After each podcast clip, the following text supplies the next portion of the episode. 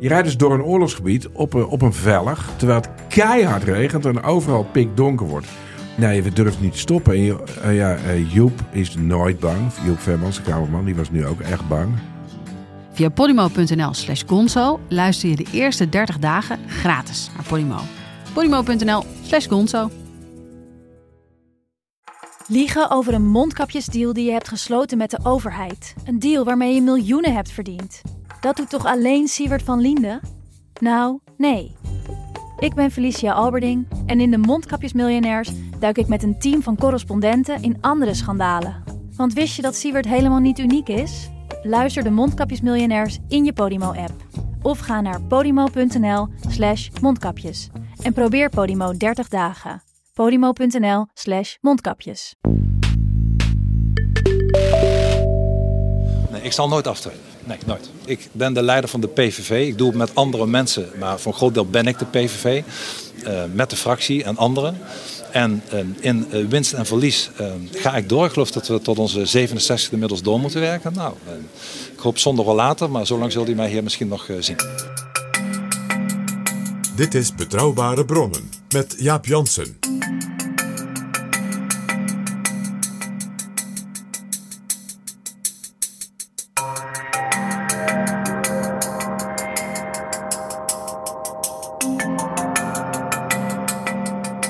Hallo, welkom in Betrouwbare Bronnen, aflevering 48. Deze maand, 15 jaar geleden, stapte Geert Wilders uit de VVD. Hij verklaarde zichzelf onafhankelijk en richtte de PVV op, de Partij voor de Vrijheid. Straks praat ik uitgebreid met Gerrit Voerman en Koen Vossen, samenstellers van het boek Wilders gewogen, 15 jaar reuring in de Nederlandse politiek, deze week verschenen bij uitgeverij Boom. Het leek even of Wilders op weg naar de uitgang was. Thierry Baudet nam een flink deel van de PVV-kiezers over en de fut leek er een beetje uit. Inmiddels gaat het niet zo goed meer met het Forum voor Democratie en komen de kiezers terug naar Wilders. Bovendien helpt de voortdurende publiciteit rond het minder Marokkanen-proces hem. Wilders domineert opnieuw het nieuws. Onthullingen van RTL dat toenmalig minister Ivo Opstelten en zijn ambtenaren zich achter de schermen met het proces bemoeid zouden hebben, zijn koren op de molen voor Wilders. De politiek hoort zich immers niet met de rechtsgang te bemoeien. Gerrit Voerman, hoogleraar aan de Rijksuniversiteit Groningen, vindt dat hypocriet. Je kunt zeggen dat eh, de pot de ketel verwijt dat hij zwart ziet. Eh, want als je kijkt naar voorstellen die Wilders heeft eh, gedaan ten aanzien van de rechterlijke macht, dan is het een grotere invloed bewerkstelligen van de politiek over de, rechterlijke macht. Op allerlei manieren. juryrechtspraak, dat, dat, dat is iets wat even is voorgekomen, dat is uit zijn programma verdwenen, maar wel eh, dat de rechters niet meer voor het leven worden benoemd, maar eh, voor een kortere tijd, zes, zeven jaar. Eh, functioneringsgesprekken wou hij dan houden met rechters. En dan zei hij, dan, als ze dan niet zwaar genoeg gestraft hebben, dan kunnen ze inpakken en wegwezen. Dat is een uitgebreide, een verstrekkend voorstel die de autonomie en de onafhankelijkheid van de rechterlijke macht beperkt. En afhankelijk maakt van ja, politieke willekeur, zou je kunnen zeggen. Iets wat in Polen gebeurt en wat, hè, wat wij graag niet willen dat er wat in Nederland En gebeurt. ze mogen niet op D66 stemmen. Nee, hij vindt dat het eh, D66-stemmers zijn, en, eh, en, en, maar ook eh, dus zwaardere straffen wettelijk voorschrijven. Waardoor de, dus de, de, de, de, autonomie van de rechters in, om in bepaalde zaken met verzachtende omstandigheden rekening te houden wordt beperkt. Dus op allerlei manieren heeft Wilders voorgesteld om de, om, om de rechtelijke macht toch eh, eh, minder eh, onafhankelijk te laten zijn. Tegelijkertijd in deze rechtszaken, ook die eerder is gevoerd, ver- ver- verwijt hij de rechterlijke macht gepolitiseerd te zijn. Hè, namelijk eh, het onder één hoedje eh, te spelen met het kabinet, of met Rutte, of met eh, of, andere eh, bewindspersonen. Dus eh, wat hij eigenlijk zelf voorstelt, dat is een zekere politisering van de rechterlijke macht. Hè. Dat verwijt hij nou juist in die rechtszaken. Ja. Hon- je zou kunnen zeggen Hongaarse toestanden. Ja, enigszins, ja. ja. Straks meer hierover. En de heren hebben ook nog een welgemeend advies aan Wilders. Hij moet alsnog leden toelaten tot zijn partij, die nu slechts één lid heeft, Wilders zelf. Ja, kijk, eh, het, het grote probleem is natuurlijk ehm, het gedoe wat je in de LPF had. Eh, dat, wou, dat negatieve voorbeeld, dat wou Wilders vermijden. Eh, je Ja, geen LPF-toestanden geen. LPF-toestanden. eh, dus, maar het was natuurlijk ook aan de andere kant betrekkelijk makkelijk in de eerste periode om, om de eenheid te garanderen. Omdat het een klein clubje was hè, en een, eh, van negen personen uh, de Tweede Kamerfractie. Maar Wilders had natuurlijk ook wel in de gaten dat als je iets wil voorstellen in het parlement, dan moet je in, in de Nederlandse politiek, dan moet je dus ook in de Eerste Kamer vertegenwoordigd zijn. En daar begon het natuurlijk al, want als je in de Eerste Kamer vertegenwoordigd wilt zijn, dan moet je in alle provinciale staten vertegenwoordigd zijn. En dan heb je er meteen een paar honderd nodig. Ja, dan heb je dus veel meer mensen nodig, wat niet meer allemaal vanuit Den Haag te, te controleren is. En dan zou je zeggen, dan is een bepaalde vorm van organisatie helemaal niet zo gek, die dat allemaal in provincies voor je regelt. En die is er nooit gekomen. En we hebben nu, eh, de, de, partij doet nu, is nu vertegenwoordigd in 31 gemeenten. En nou, er, zijn al, er is al wat gedoe in, in deze of gene gemeente. En je kunt er denk ik op wachten de komende jaren dat er nog meer uh, glazen gaat komen op dat niveau. Juist ook omdat er geen structuur is. Dus aan de ene kant, uh, met structuur kan het ook misgaan. Dat zien we in de LPF, dat zagen we, of zagen we in de LPF en dat zien we nu bij uh, Forum voor Democratie. Maar zonder enige structuur wordt het ook lastig. Want je hoort ook vaak de klacht van mensen die, eh, die ermee stoppen. We horen niks uit Den Haag. En dat is ook logisch, want snap, eh, Wilders kan dat natuurlijk niet allemaal bijbenen. Uh, als hij ook de hele organisatie van op, op staten en, uh, en lokaal niveau moet doen. Nee, het heeft evident, is het op een gegeven moment enorme nadelen gaan opleveren. zowel financieel als gebrek aan menskracht. waardoor die partij ernstig gehinderd wordt. Maar ik denk karakterologisch is het bij Wilders en Bosma. Ze vinden het bijna een nederlaag als ze nu gaan toegeven dat ze wel een ledenpartij nodig hebben. Koen Vossen, politicoloog aan de Radboud Universiteit Nijmegen en Gerrit Voerman van de Rijksuniversiteit Groningen. Over ongeveer een uur praat ik met ze.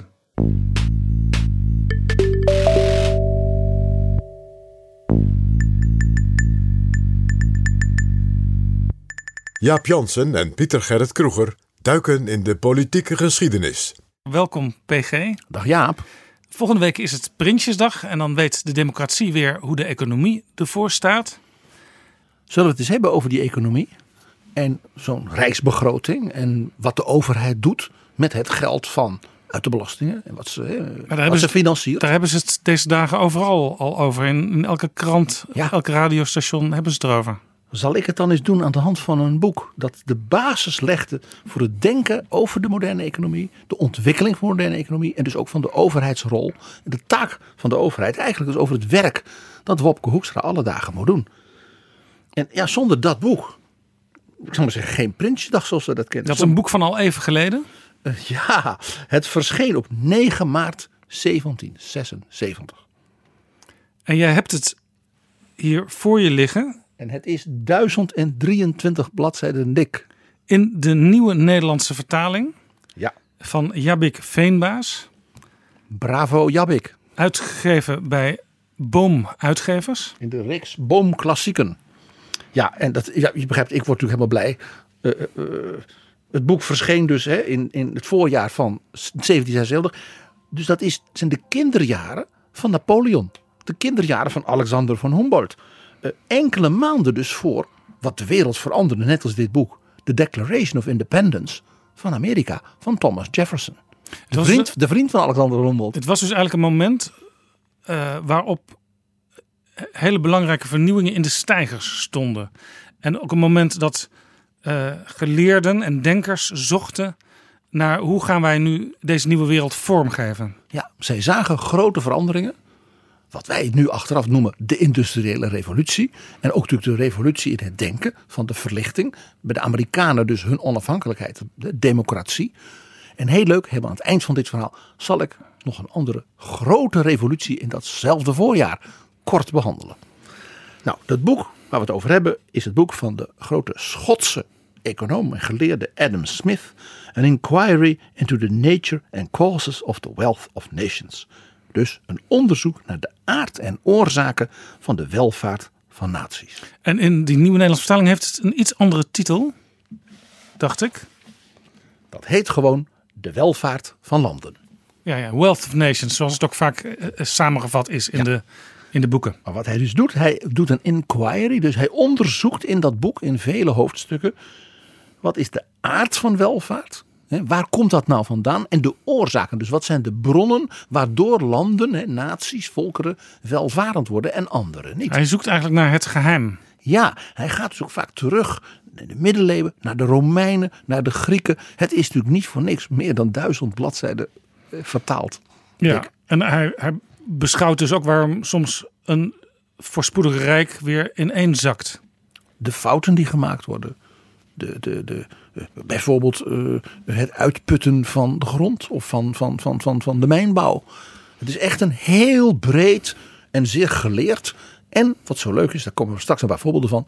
Hij heeft af en toe buitengewoon rake voorbeelden. Zelfs satirisch. En van dus heel diep de geschiedenis in. De oude Rome, het oude Egypte, de middeleeuwen. Uitermate scherpe, actuele commentaren bijna. Van als u dit dus nu begrijpt, lieve lezer. Dan snapt u toch wel dat minister die en die dus helemaal fout zat toen hij vorig jaar die wet indiende. Heel interessant. Dus daar gaan we er een paar dingen van noemen. Ja, dit boek dat al 240 jaar oud is. Is dat niet ook het boek waarvan vorig jaar een hele zeldzame eerste druk ontdekt is in het Tweede Kamergebouw? Ja. Ergens verscholen eh, in een kast. Ja, in de bibliotheek, die prachtige oude bibliotheek van de Tweede Kamer. Daar hebben ze bij ja, het opruimen van dingen in een oud boek een ander boek gevonden. En ja, dat was dus een eerste druk van The Wealth of Nations van Adam Smith van 1776. En voor bibliofielen en oude boekengekken zoals ik, mijn hemel. Dit is dus heel zeldzaam en dus waarschijnlijk ook heel veel waard. En wat is dat aller, allerleukste? Ja, je, je- Typisch Nederlands. In, in welke band, oude band die ze daar aan het opruimen waren, hebben ze dit boek gevonden? In een band van Das Kapitaal van Karl Marx. Dus in feite eh, iemand, een medewerker van de Tweede Kamer, eh, eh, of iemand van buiten, ik weet het niet, die deed die band open. Een soort doosje was het geworden, een kistje. En daar zat een ander boek in. Ja. Dus in Marx zat Adam Smith verstopt. Wat natuurlijk vanuit de economische geschiedenis gezien een heel interessant soort rechtvaardigheid heeft. Want Marx was natuurlijk de grote denker. Zeg maar, het vervolg op Smith. Die zei ja, die ontwikkeling van kapitaal, van economie. Ik ga nu verder. En Marx kwam dus met de marxistische analyse. Marx was, had dus een groot respect voor Smith. Ja. Maar dacht als het ware 50 jaar later, 60 jaar later verder. En het symbo- symbolische daarvan is dus dat eigenlijk zij, misschien degene die dat boek van Smith in Marx had verstopt, begin dan maar gewoon met Das Kapitaal. Want dat is in eerste instantie belangrijk en dat denkt ook al verder op wat Smith ooit begonnen was. Ik, ik, ik kan niet helemaal bedenken wie dat gedaan heeft, wanneer dat gedaan is. Maar het is wel iets heel bijzonders dit. En natuurlijk een, een vondst voor ja, wie van oude boeken en geschiedenis houdt. Ja, het is niet de eerste keer hè, dat dit boek vertaald is in het Nederlands. Nee, eh, het is de eerste keer dat het in modern Nederlands is vertaald. Het is buitengewoon leesbaar. Ik kan het echt van harte aanbevelen. Maar al in 1797 was er Dirk Hola van Noten. En dat was de burgemeester van het prachtige Schoonhoven. En die vertaalde dat en gaf het uit op eigen kosten. De titel toen was, ik vind hem een mooi titel ook, Naspeuringen over de rijkdom der volkeren. Maar helaas, voor de burgemeester van Schoonhoven, het verkocht helemaal niet. Hij heeft er geweldig op verloren en heeft tegen een krant verzucht toen we vroegen: Het debiet van Smith is te klein, zei hij toen. Ah, Ja, wat jammer. Ja, er was nog geen betrouwbare bronnen toen om er aandacht aan te wijden. Ja, nee, nee inderdaad. Dus hadden we de burgemeester van Schoonhoven, Dirk Hola van Noten, zeker uitgenodigd om erover te praten. Zeker. Ik vind ook echt dat de gemeente eh, en BNW van Schoonhoven betrouwbare bronnen moet gaan sponsoren nu. Maar dit terzijde. Eh, mag ik gewoon even, even hoera, dank, dank, dank, hulde, hulde, hulde aan uitgeverij Boom uitspreken voor dit prachtige werk. Want dit zijn van die dingen, dat doe je niet zomaar als uitgever. Daar moet je echt ja, met liefde en toewijding. En dan moet je ook een voortreffelijke vertaler vinden. Die daar ja, die duizend pagina's in modern Nederlands helemaal omzet. Zodat wij het kunnen lezen zonder dat hij het boek, ik zal maar zeggen, leuk maakt. Ja. En een beetje soepeltjes en zo. Ja, en, en je weet dus bijna, bijna van tevoren, als je zo'n boek uitgeeft, meer dan duizend pagina's, ja, dat je waarschijnlijk niet echt op gaat binnenlopen. Nee, en toch, je zult het nooit weten. Ik sprak heel toevallig een klein zijpaadje. eh, vorige week eh Mai Spijkers van Prometheus. Ja. En die vertelde, Ook een uitgever die af en toe bijzondere boeken uitgeeft, naast een heleboel bestsellers. en die vertelde dat hij echt met een brede grijns, eh, mede dankzij betrouwbare bronnen natuurlijk, dat Andrew Roberts monumentale biografie van Churchill hè, wat is die, 11, 1200 pagina's. Hij was bij ons, Andrew, samen met Felix Klos. Dat hij er meer dan 10.000 al van verkocht heeft. Hij zegt dus het kan soms, dat is ook natuurlijk het vernuft van een uitgever, dat je dat ruikt, dat je dat voelt in de markt. Daarom is hij ook een begaafde uitgever, dat je daar gevoel voor hebt. Dat hij dacht van, alsof er niet genoeg boeken over Churchill zijn, meer dan. Deze ga ik uitgeven, laat ik vertalen, want hier zit iets in. Ja, ik zie dat boek over Churchill, die biografie van Andrew Roberts, ook in de grotere boekhandel, waar er niet heel veel meer van zijn, eh, ook altijd wel op prominente plekken liggen. eh, nog tot op de dag van vandaag. En soms zelfs dus zowel de Engelse als de Nederlandse naast elkaar. We zijn blij dat deze boeken worden uitgegeven. Het boek van Roberts, nu het boek van eh, Adam Smith. Een grote klassieker zou je kunnen zeggen. Ja, en dat is gewoon goed voor ons land, voor onze cultuur, voor de studenten, voor mensen die ja, geïnteresseerd zijn in de grote vragen en in geschiedenis. Dat, dat je zo'n boek ook in goed eigentijds Nederlands kunt lezen. Als je bijvoorbeeld dat 18e eeuwse Engels toch een beetje veel vindt. Er is nu trouwens een boek van Edmund Burke eh, verschenen. Bespiegelingen over de revolutie in Frankrijk. Uit 1790. Ja, ook dat is dus net in modern Nederlands vertaald eh, bij Wereldbibliotheek. En ook daarvan hulde, want ook dit is dus een van de ja, grondslagboeken van de, zeg maar, de moderne Europese geschiedenis. Ja. Net als Smith voor de economie. En heel interessant, eh, dat boek van Smith en dat boek van Burke zijn allebei door Jabik Veenbaas vertaald.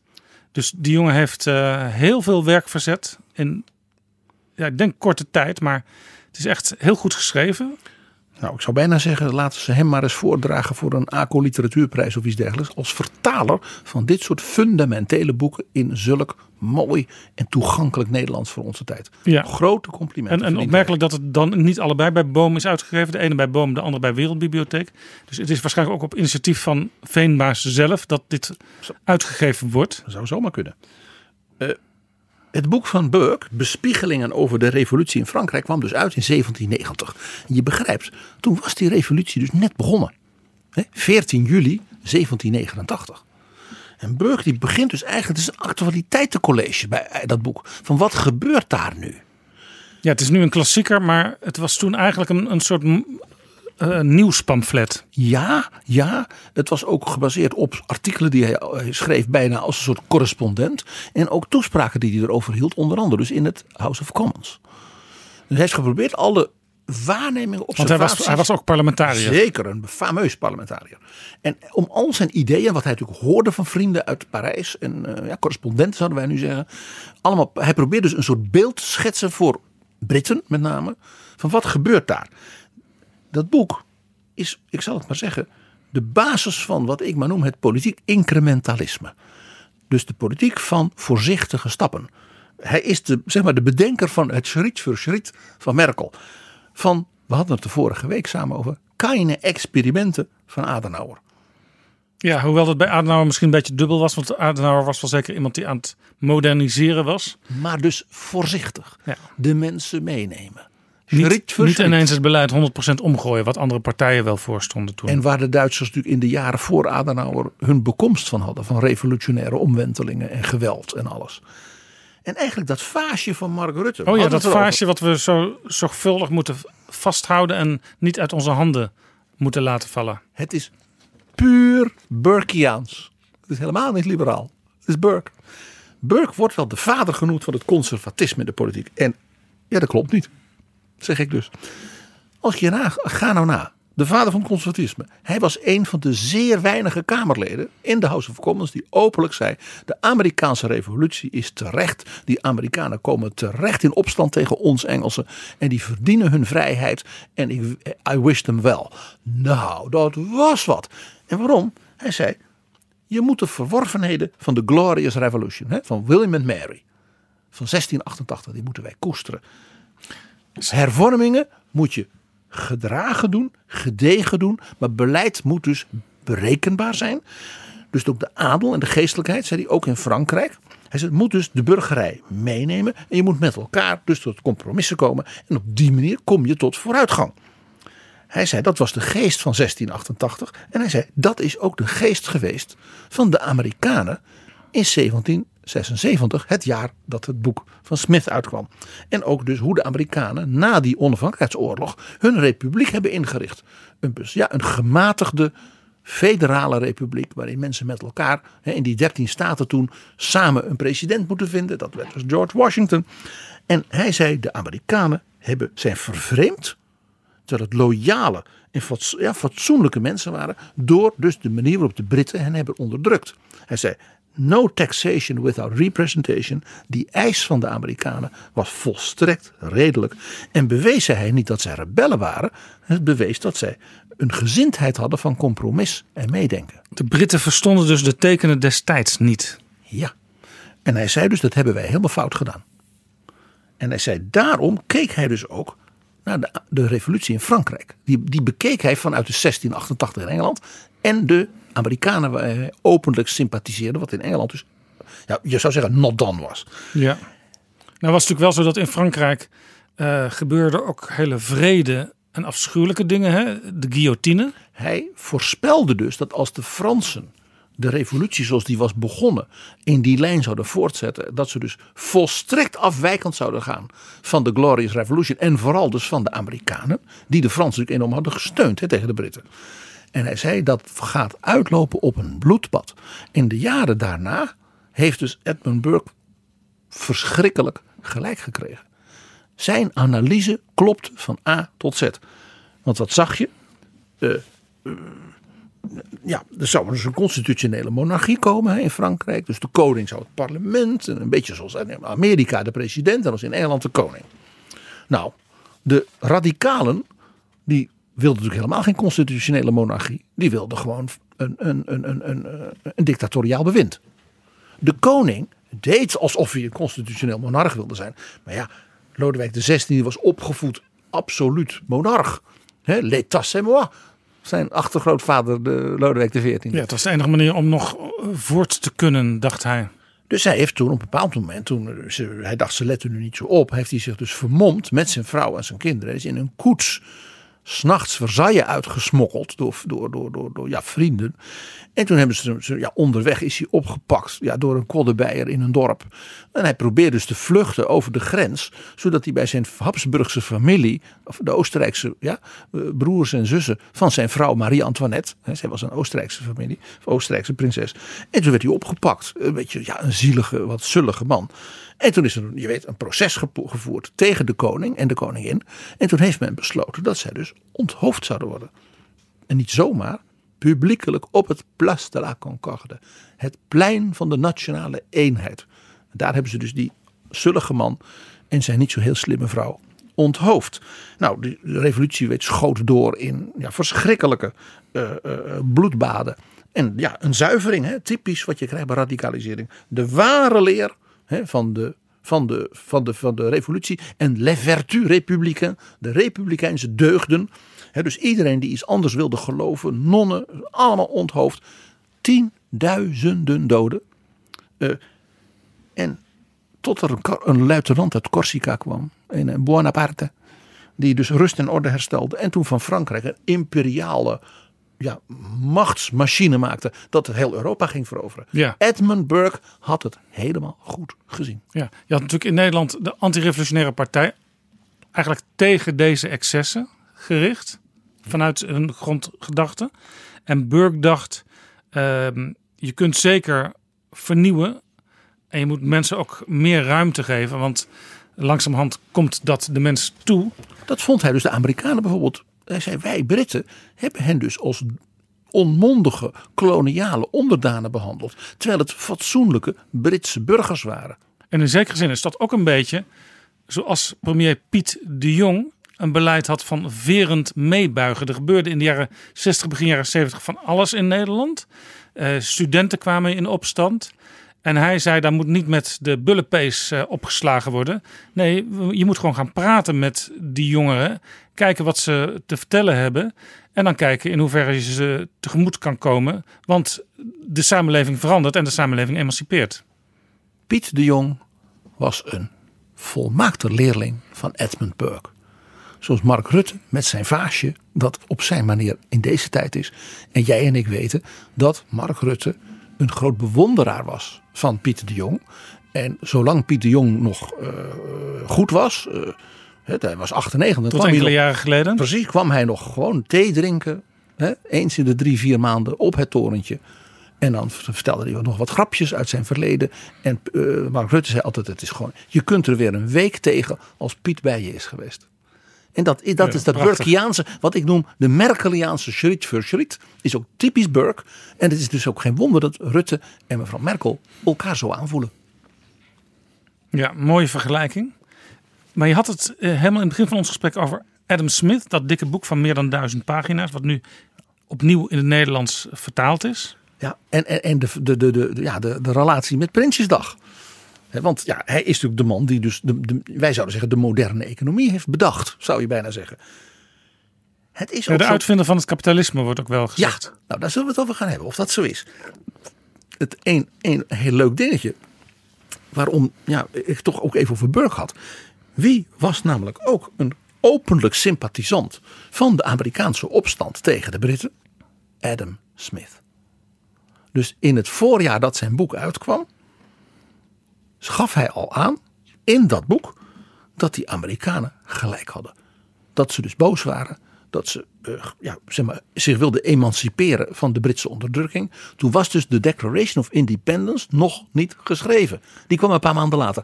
Maar Smith zei al, die Amerikanen hebben met hun, hun eis van de gelijkberechtiging en democratische vernieuwing helemaal gelijk. Dat ging dus best ver, want uh, het was toch ja, oorlog. Ja, dat werd het. En in de oorlog kun je natuurlijk niet je land afvallen. Nou, uh, hij ging zo ver dat hij toen het boek klaar was, en dat is duidelijk het eind van het boek, want dat is het hoofdstuk dat heet Staatsschulden. Dan gaat hij nog even over hoe de koloniën door de Engelsen worden bestuurd. En dat dat dus een enorm verliesgevend project is ik, ik, ga jou nu letterlijk van de laatste bladzij van het boek, het is bladzij, jawel, 1023, voorlezen wat hij dus zegt over Amerika en de Amerikanen en hoe, hij, hoe dom hij vindt dat de Britten daarmee omgaan. Dat is wel grappig. Het eerste citaat waar je me komt, komt van de allerlaatste bladzijde, ja. 1023. Ja. Ik lees voor Adam Smith. Meer dan een eeuw lang hebben de Britse gezaghebbers het volk vermaakt met het idee dat het een groot rijk bezat ten westen van de Atlantische Oceaan.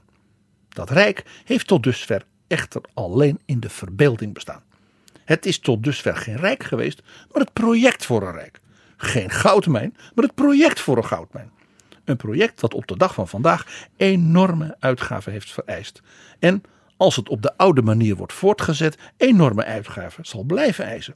Zonder dat er ook maar enige winst in het verschiet lijkt te zijn. Want, zoals ik al heb aangetoond, levert het monopolie op koloniaal handel het merendeel van de mensen geen winst op, maar louter verlies. En dan zegt hij dus, als we dit dus niet kunnen voltooien, dit project, hè, dus de het kolonisatie van Amerika, dan moeten we het maar opgeven. Dit is dus volstrekt revolutionair. Dus vanuit economische analyse zegt hij: die inwoners van Amerika hebben volkomen gelijk. Die moeten zichzelf regeren en hun eigen zaakjes regelen. En dan gaan we wel handel met ze drijven. In plaats van dat soort rare monopolies. Ja. ja, dus heel veel mensen waren blijkbaar bedwelmd door het idee van een wereldrijk, no matter what. Maar hij zei gewoon heel cool: we kunnen daar geen stuiver aan verdienen. Uiteindelijk, het saldo zal negatief zijn. Even Precies zoals Alexander van Humboldt op die Caribische eilanden hij rondreisde zei. Die slavernij is achterlijk. Dat houdt die landen arm. Je moet die mensen opvoeden. Je moet ze naar school laten gaan. Je moet ze een stukje land geven. Dan worden het rijke landen. Alexander van Humboldt die op diezelfde rationele economische blik als Adam Smith naar de slavernij keek. En ook zei, is ongelooflijk dom. Ja. Het is interessant dat mensen van diezelfde generatie, dat die dus op deze manier naar de wereld gingen kijken. Ja, ja het, even een heel kort een zijpad. Ik was een jaar geleden was ik op Cuba. En de geschiedenis daar leert, ze zijn natuurlijk bekend van de sigaren, de tabak. Maar ze hebben ook enorme suikerplantages en dus ook suikerexport gehad. En dat ging zo goed, die suikerexport, dat ze zich daar helemaal op focusten. En door zich daar helemaal op te focussen, uh, hebben, ze, zijn, hebben ze niet meer vernieuwd. En zijn ze op een gegeven moment totaal uh, de sof ingegaan. Ja, monoculturen, typisch voor slavenlanden monoculturen. Denk aan de tabak, denk aan de rubber, Denk aan de suiker. Eh, en ook dus de tabak. Ja, dus, dus de, de sigaren. Eh, een, een, een politiek die daarop op, op, op koerst. Daarvan weet je dus, met dank aan Humboldt en aan Smith, dat gaat mis. Ja, Smith was dus eigenlijk eh, 240 jaar geleden al een modern economisch denker. Ja, en daarom leert zijn boek dus ons ook zoveel. Eh, en dus ook dat zijn reputatie als de bedenker van het liberaal kapitalisme een enorme misverstanding, misversta- misverstanding is. Eh, hij was vooral een anti-feodaal. Hij vond dus die middeleeuwse manier ja, van economie. En ook van het mercantilisme van de absolute vorsten van de 17e, 18e eeuw. Hij zegt dat is zo inefficiënt. Hè, dat hij zei dat koloniale monopolie, niemand wordt daar rijk van. Dat was wat hoor, als je dat zei. Want dat was de basis van de staat. Ja, eigenlijk net, zo, net dezelfde reden waarom het communisme later mislukte. Namelijk, je probeert het centraal allemaal te organiseren en centraal opdrachten te geven aan elke kleine boer in de regio. Ja. En dat was precies waar dus Smith voor waarschuwde. Die zei: kijk, eh, je moet de ontwikkeling van mensen en de ontwikkeling van landen, die moet je als één geheel zien. En hij zei: kijk, kijk nou maar naar marktafscherming, tollen, ja. In het, in, in, in het binnenland. Als je een stad inging en je wilde op de markt iets doen, dan moest je tolrecht betalen. Eh, gilden en associaties die bijvoorbeeld zeiden: nee, Joden mogen dit beroep niet. Of katholieken mogen dit beroep niet. Of alleen de kinderen van timmerlieden mogen timmerman worden. Of je moet met een timmerman trouwen. En dan mag je. Wat dus heel normaal was. Dat het gildensysteem. De Ja. associaties. Wat heette. Hij zegt die merkwaardige nationale industrieën. En dat zijn altijd industrieën zei die voor luxe goederen. Tapijten, porselein, zijde, goudsmeden. Dat wordt dan beschermd door de vorst. Hij zegt extreem inefficiënt. Niet innovatief. Want ja, de koning wil het, dus dan blijven we dezelfde soort eh tapijten maken. De gewone man kan niet eens een goed tapijtje kopen en zeggen: Ik wil eens een nieuw product. En hij zei: Dit soort protectionisme, dit soort middeleeuwse van bovenaf. Jij wijst ook op de communistische kant ervan. Dat van bovenaf sturen en verlammen daarmee van de welvaart is dus een oorzaak. Hè, waardoor dus de welvaart van volkeren niet zo is als ze zou kunnen zijn. Ja, het woord innovatie, daar hadden ze nog niet van gehoord toen. Eh, nee, en hij was daar dus heel erg van. Want hij zag dus die industriële revolutie Ook op het platteland. Dus de, de innovaties van hoe je het platteland eh, eh, deed. Dus de nieuwe oogstmachines en dergelijke. Het is heel interessant. Hij zou dus eh, de liefde van president Trump bijvoorbeeld voor tariffs. Ja? Dus importtollen, protectionisme. Hij zou het verafschuwen. En ik heb daar een bewijs voor.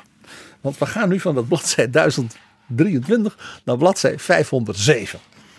En dan, heeft hij, dan vertelt hij dus waarom protectionisme en importtollen zo dom zijn. En dan heeft hij een hele analyse, 40 bladzijden lang. Theoretisch, ja, zeer gedegen. En dan denkt hij, ja, dit is zo normaal. Ik moet een voorbeeld geven om te laten zien hoe zot dit is. En dan bedenkt hij, dat, hij is... Omdat, dus- omdat mensen er blijkbaar zo aan gewend waren, ze dachten er niet meer over na. Nee. En hij dacht, ik ben een Schot. Dus ik ga iets, een voorbeeld geven uit Schotland. Hij zei, je kunt in Schotland, zegt hij, uitstekend druif verbouwen. Broeikassen, eh, al extra verwarmde dingen. Dan komen die, die, die druiven, die komen daar. Hij zei, dus dan maken wij in Schotland onze eigen wijn. We maken whisky, dat verkoopt goed. Ja. Maar we moeten onze eigen wijn maken. Dat is natuurlijk onbetaalbaar duur. Maar ja, wat doen we dus? We gaan dus importtollen heffen op Bordeaux en Bourgogne, schrijft hij dan. Ja, ja om en de dan prijs heb- een beetje op het gelijke niveau te krijgen. ja, en daarmee bevorderen we dan de, de Schotse landbouw en de Schotse wijnbouw. En dan geeft hij dan. U begrijpt al wel, lieve lezer. Je kunt toch beter in Schotland hele goede whisky maken. Want dat zijn we echt goed in. En dan kopen we met de winst daarvan hele mooie fles Bordeaux. Ja, ja. En dan worden we allemaal rijk. Wij in Schotland hebben een prachtige bloeiende ja, whisky eh, cultuur. En die Fransen die gaan nog mooiere wijnen maken. Die wij heel lekker vinden. ja, ja. En, je, En de, de Schotten worden dus welvarend en de Fransen worden welvarend. En je snijdt, en door dus die je snijdt alleen jezelf in de vingers. Want eh, in Frankrijk gaan de, de prijzen van de wijn heus niet fors omhoog. Die blijft daar gewoon ongeveer hetzelfde. Nee, maar hij zegt, hij zegt dit bevordert dus de Franse economie. Ja. De Franse wijnboeren. Want die hebben een afzetmarkt in dat welvarende Schotland. Dat het zo goed doet door die prachtige whisky. Dus hij zegt, vrijhandel, dus met elkaar, open met elkaar handelen. Ja. Natuurlijk met goede afspraken en tegen fraude en dat soort dingen. Hij was, hij was ook van, van regels, goede marktregels. Maar hij zei, alsjeblieft, laat dus de beste whiskymakers whisky maken. En niet in eh, broeikassen druiven gaan zitten ver- verdoen, omdat we dan Schotse wijn hebben. Ja. Het is puur Trump. Ja, je hebt nog steeds ook wel in, in Frankrijk sentimenten dat bijvoorbeeld Bordeaux alleen maar Bordeaux mag zijn als het aan bepaalde voorwaarden voldoet. Dat is zeker in de Duitse En, en je, mag in, wijnwetgeving. je mag in Zuid-Limburg of in Californië mag je geen Bordeaux maken, bij wijze van spreken. De Europese Unie is op dat punt ook. Hè, dat je omschreven hebt wat, wanneer iets mozzarella mag heten. Helemaal goed. Maar het is vooral ter bevordering dat dus de goede spullen, hè, zoals de Duitse wijnwetgeving zeer streng is, om dus de kwaliteit te bewaren. Dat was iets waar maar dus, niet om het monopolie te handhaven. dat was, dus, Smith zei, de overheid heeft daar dus echt een taak. Maar de overheid moet vooral dus dat soort tollen binnenlands al helemaal, maar ook dat soort beperkingen, die moet hij wegnemen. Want dan wordt iedereen daar beter van. En daarom dat men hem dus, dat sommige mensen zeggen, hij is de bedenker van het liberaal kapitalisme. Ik zeg, hij is vooral de bedenker van een evenwicht in het economisch beleid. Eh, eh, eh, waarbij hij dus zegt, de overheid heeft een nadrukkelijke taak en moet bevorderen dat mensen dus goede dingen gaan doen. Ja. Maar dat is ook wel altijd het misverstand over het begrip kapitalisme. Alsof er geen rol is voor de overheid. Precies. Zijn boek is dus echt een theoretisch boek over de economie. En alleen al daardoor is het zo vernieuwend. Want een boek van die dus niet alleen maar nou ja, toevalligheden beschrijft. Maar gewoon analyseert. En dan af en toe, zoals met Amerika, iets heel actueels, controversieels. En ja, die satirische passage over die prachtige wijn uit, uit Schotse broeikassen. Dus heel ja, toegankelijk daardoor. Ook voor zeg maar, de niet-econoom om je een idee te geven, hij komt dus heen met hele gedurfde definities van wat maakt nou een economie. Het boek is verdeeld in een aantal boeken. En dat heeft er weer elf hoofdstukken. En dat gaat over maar één begrip: arbeidsdeling tussen mensen. En hoe dus productie in verschillende soorten bij verschillende groepen komt. Mensen bijvoorbeeld, hij zegt mensen die bijvoorbeeld heel goed zijn in dit. Mensen die heel goed En hoe je dus dat. efficiënt kunt produceren. Ja, en wat je daarvoor nodig hebt, bijvoorbeeld aan opleiding. En dat mensen bijvoorbeeld bepaalde dingen goed kunnen berekenen eh, en dergelijke. En vervolgens zegt hij, wil je dat dus goed doen, moet je dus snappen wat is de waarde van goederen als je arbeidsdeling maakt en productie. Dan moeten je dus met elkaar afspreken wat is wat waard. Hij zegt, dat betekent dat druk je uit in geld. Dan komt hij met een uitvoerig betoog over wat is geld. Dan gaat hij terug naar het oude Rome. Het is ook een heel historisch, met enorme uitweiding over de geschiedenis van hoe zilver en goud vroeger werden gedaan. En wat er gebeurde toen de Spanjaarden het zilver in Peru vonden. Het, het- het- Het lijkt wel een beetje op zoals jij soms een verhaal vertelt in Betrouwbare Bronnen, PG. weet je wel hè. Met een zijpad waarvan je denkt, eh, waar, waar eindigt dit en hoe komen we weer terug in het hoofdverhaal? Eh, ja, je hebt wel een beetje gelijk. Nog één voorbeeld. 100 bladzijden van die meer dan duizend gaat over wat is kapitaal? Hoe komt dat tot stand? Dat is niet bergen gouden munten van oom Dagobert Duk. Maar wat is het dan wel? Hoe werkt nou kapitaal door in de economie? Kapitaal is een uiting van vertrouwen, bijvoorbeeld. Dus het hele thema trust als basis van de economie komt ook bij Smith vandaan. En dus dat kapitaal iets heel eigens heeft, met hele eigen diepe doorwerking. Jij denkt al, Karl Marx. Ja. Ja, zonder Smith geen Marx. Wat ik het meest essentiële dus vind in het boek van Smith is zijn anti-feodalisme. Zijn aanmoedigen van een onafhankelijke burgerij van geletterde, serieuze, ijverige, ondernemende mensen. Smith was geen Engelsman. Smith was een Schot. Hij kwam niet van Oxbridge. Hij kwam dus uit die Calvinistische wereld van de Schotse kerk. Een product van de Scottish Enlightenment van de 18e eeuw. Toen dus vanuit de universiteiten en de kerken. Dus werd gezegd: jonge mensen moeten leren. Dus wetenschap werd ontwikkeld, kunst werd ontwikkeld. De kritische filosofie van de Schotten. En daar is Smith dus een heel duidelijk voorbeeld van. Hij was dus aan de ene kant een echte Calvinist, maar ook een echte rationalist. En niet iemand van nou ja, de elite van Oxford en Cambridge. En een Schotse Calvinist, dat was natuurlijk in Londen iemand, daar keek men op neer. Dat Kelten waren dat. ja, een beetje boers zouden wij zeg maar Ja. zeggen in Nederland. Ja, niet van de Church of England. Beetje rauw. Ja. En daarom dat zij ook zo'n scherp oog had op de minder mooie kanten van dat Britse empire. Ja, dus die uithaal aan het eind, dat is ook de uithaal van een schot naar, ik zeg maar zeggen, de arrogante aristocratische elite. eh, die dus met hun importtarieven en met hun macht op de economie, als het ware in feite de wealth of nations dus belemmert. Ja. Het is een heel kritisch boek daar. En zeg maar dat cultuurverschil tussen wat jij zegt, Ox- Oxbridge aan de ene kant en de Schotse denkers aan de andere kant. Dat zie je eigenlijk tegenwoordig nog steeds terug in het Britse parlement. Als je bijvoorbeeld eh, die Schotten daar ziet, die hele andere opvattingen bijvoorbeeld over Brexit koesteren dan de, de Engelsen. Zal ik je eens een mooi voorbeeld geven, volkomen uit het ongerijmde. De shock in zeg maar, de klassieke Britse elite toen prins William ging studeren, want die kon goed leren. En die ging naar de Universiteit van Edinburgh. En niet naar Oxford of Cambridge. Dat was eigenlijk eh, shameful. Dat, was, dat kon niet. Maar hij zei, ja, wat ik wil studeren, daar is de Universiteit van Edinburgh gewoon heel hoog in de rankings. En ja, de sfeer is daar wat gemoedelijker. En ik kan daar een beetje meer mezelf zijn. En daar kwam je nog Ja. kids tegen ook. Ja, zeker. Maar zeker als lid van het Koningshuis zoek je natuurlijk sowieso een wat lossere omgeving, want het is al ingewikkeld genoeg. Nou ja, eh, ik ben Iedereen kent je, iedereen houdt je in de gaten. Ik ben geen lid van het Koningshuis, dus ik weet dat niet. Maar het feit dus dat dat als iets, nou ja, hè, werd gevonden, dat zegt iets. Twee eeuwen later.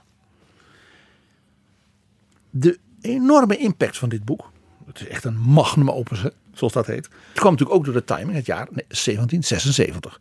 Want op dat moment begon letterlijk de industriële revolutie, let op de woordspeling, op stoom te komen. Ja. Ja. Zowel in de industrie als op het platteland. En ja, het was natuurlijk het jaar van de Declaration of Independence. Waarbij de Amerikanen eigenlijk in lijn met dit boek zeiden van we hebben er genoeg van. ja, we willen onszelf besturen, want we weten zelf hoe het moet.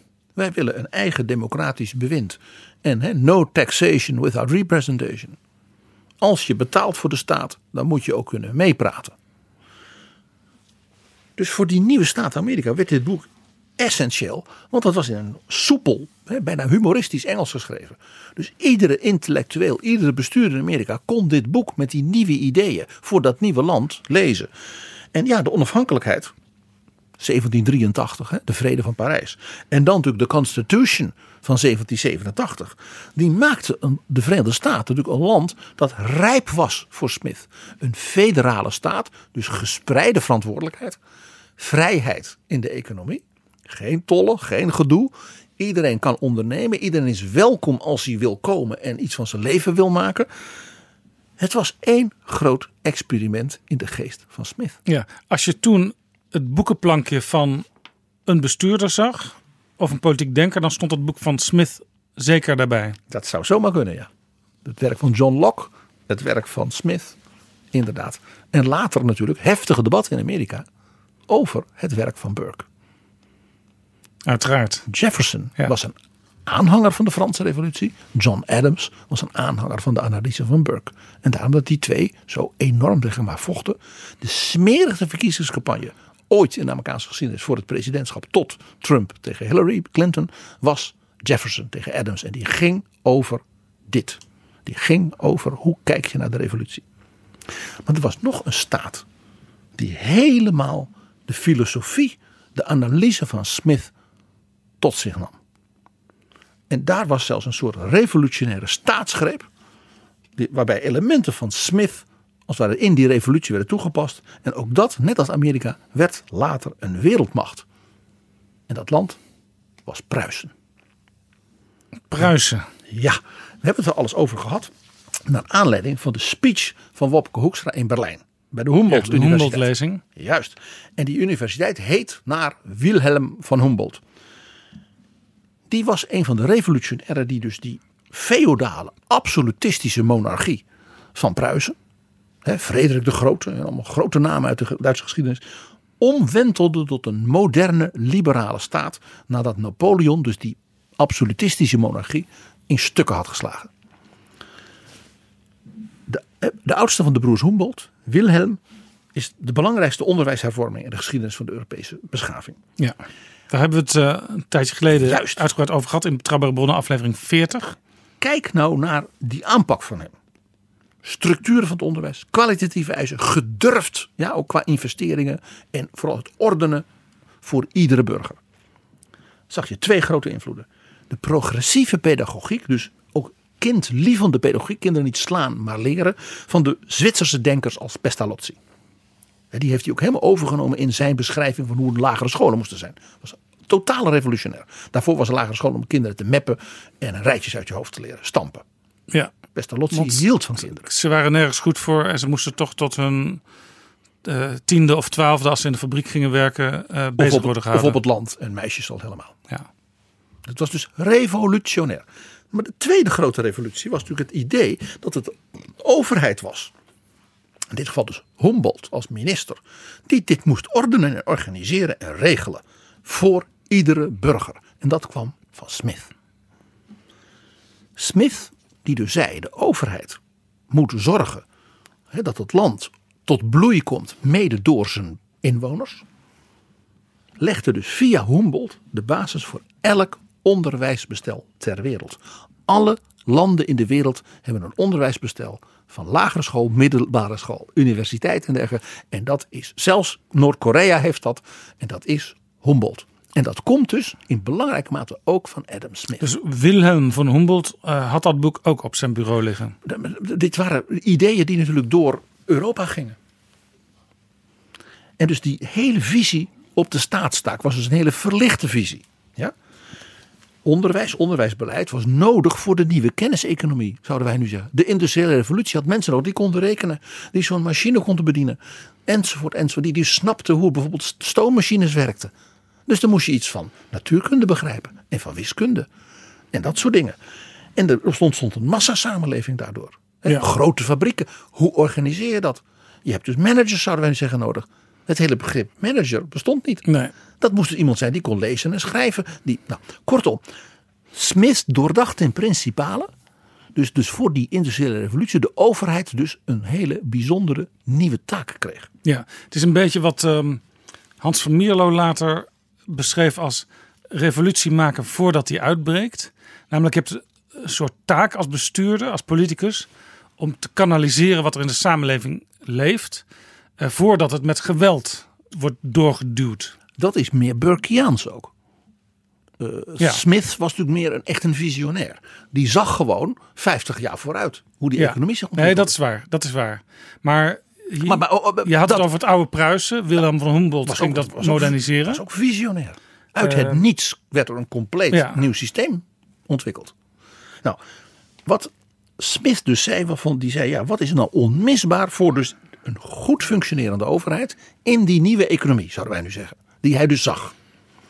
Eén, de overheid moet regels maken voor markten, voor industrie, dus minimumeisen aan van alles. Dus weg met al die tollen en die rare dingen uit de middeleeuwen. Maak heldere, we zouden zeggen, wetgeving op het gebied van de economie. En zorg dus voor regels en investeringen in de opleiding van ieder kind. Iedere leraar, iedere student. En dus niet meer op basis van privileges. Jij bent de zoon van een edelman, dus jij mag naar Oxford. Nee, op basis van merites. Ja. Jij kunt goed leren. Nou, dan ga jij naar de universiteit. En niet, nee, hij is een Jood, dus hij mag niet naar de universiteit. Of hij is een katholiek, of hij mag niet dit. Of hij is niet rijk genoeg om te kunnen studeren. Of hij is in de verkeerde stad geboren, of de verkeerde provincie. Dus een meri- meritocratische manier van denken. Eh, je, je kunt zelf je ontwikkelen. En we moeten ook mensen, jongeren, zich maximaal laten ontwikkelen. Zo is dat. Hij zei, hij is dus de bedenker ook van het woord publieke werken.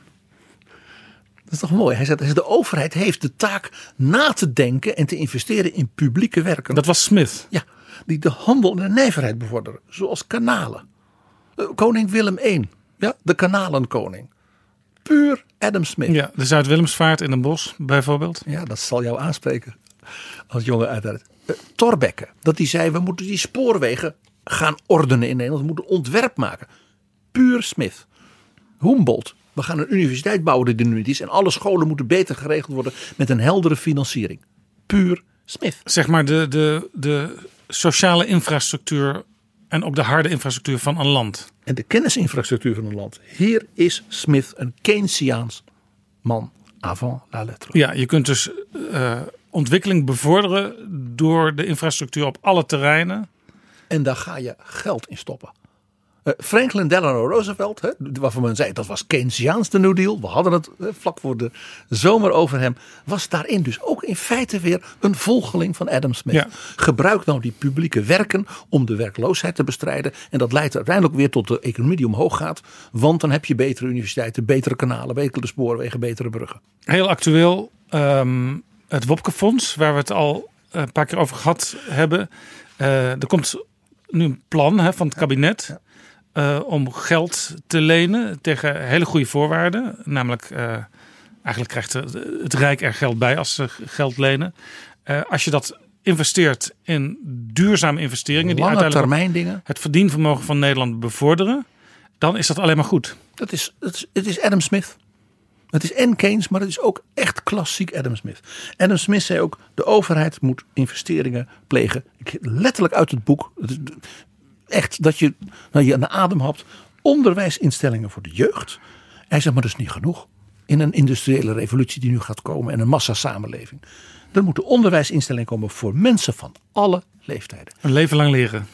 Adam Smith, ik wist dat niet tot ik door dit boek wandelde, is de bedenker van dat de overheid het leven lang leren moet bevorderen door daar dus onderwijsinstellingen voor te financieren. Dat er leraren zijn, dat het, het is ongelooflijk.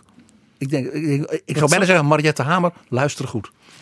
Ja, misschien heeft Mariette Hamer uh, een, een, vorige vertaling of misschien wat origineel van het boek van Adam Smith gelezen. Dat zou zomaar kunnen.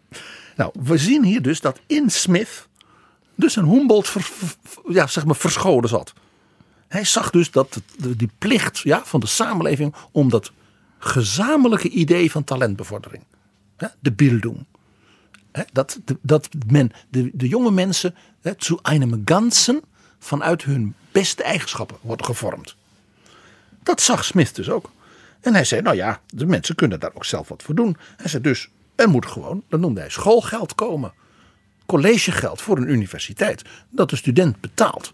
Hij zegt, en dat heeft één groot voordeel. Dat zullen die professoren moeten leveren. Want de schot, Smith, die hij haalde nog even uit in dat boek naar de Engelse universiteiten. En hij zegt, er zijn twee soorten universiteiten en scholen in Engeland. Die die door de gemeenschap worden betaald, of door de gemeente, of door de overheid. En dan die zichzelf bedruipen. En ik lees nu voor, bladzij 825. In Oxford houden de meeste professoren al jarenlang zelfs niet eens de schijn op dat ze nog lesgeven. En hij zei, de overheidsgefinancierde scholen, die doen het goed. Want daar wordt gezegd, ja, dat is een opdracht van de gemeenschap. Dus als je daar leraar bent, dan is het een eer dat je namens de gemeenschap de jeugd mag opvoeden. Dus dan gaan we ook toezicht houden, een soort inspectie en dergelijke. Hij zegt, en die universiteit, hij zegt, die spelen nog gewoon middeleeuwen. Wij zijn een groepje geleerden die bij elkaar en niemand mag ze met ons. En hij zegt, de rijke lui in Engeland, dus de gefortuneerde burgerij, ook de adel, maar vooral zei hij de burgerij, hè, dus de nieuwe industriële klasse. Hij zegt, die sturen hun kinderen dus ook niet meer, hun zonen niet naar de universiteit. Het was een verkalkte toestand eigenlijk, ja. die oude universiteiten. Hij zei, die Grand Tour die dus rijke jongens deden door Europa, hè, dan gingen ze naar Leiden en naar Rome en in Parijs. Hij zegt, dat is omdat ze eigenlijk gewoon anders achterlijk worden opgeleid. En zo leren ze tenminste de wereld kennen, nog een paar talen. En bijvoorbeeld in Leiden en in, uh, en in Keulen en in Parijs, dat ze nog colleges volgen. Ja. Op bladzijde 837 beschrijft hij dus in snijdende taal uh, hoe slecht het dus is als de overheid niet investeert en kwaliteit aanmoedigt op de universiteiten. Het is of je Richard McCullough van vorige week hoort. Ja, en toch ook een beetje, een klein beetje zelf betalen heeft ook uh, zijn goede kanten. Omdat je dan de professor ook kan aanspreken. Ik lees voor op die bladzij. Smith. In een beschaafde handelsnatie moet de gemeenschap misschien meer aandacht geven aan het onderricht van het gewone volk dan aan dat van de hogere en rijkere geledingen. Dat was zijn conclusie. Uh, Humboldt was de man die dit dus vertaalde, want die kwam met zijn lagere school voor alle kinderen in alle dorpen. En met zijn middelbare school voor alle kinderen. En met zijn hogere school, het gymnasium, voor de zeer intelligente uh, jongelui die dan daarna naar de universiteit konden. Het is puur Smith. Ja. En het is mooi dus, beschaafde handelsnaties. Ik vind het zo mooi. Het civilized trading nations. Ja? Wij zouden zeggen de leden van de OECD, hè, van de EU. Dat zijn de beschaafde handelsnaties. Die zijn dus ongelooflijk veel, veel schatplichtig aan het denken van zowel Smith als Humboldt. Ja, er, wordt ook vaak gezegd, uh, uh, de politicus, de bestuurder moet staan voor het algemeen belang. Maar de elite was dus vaak te zeer met zijn eigen dingetjes bezig. En mensen als Smith en Humboldt, die dachten hoe kunnen wij nu het algemeen belang en ook duurzame algemeen belang bevorderen. En vooral dus een nieuwe visie op dat algemeen belang. En een van die dingen was, iedereen die enig talent heeft, moet naar een goede school. Want dan kan die verder komen. En, en uiteindelijk de hele samenleving. En de hele samenleving wordt daar dus welvarender voor. Het was dus een van die causes of the wealth of nations. Was dus dit visionair investeren.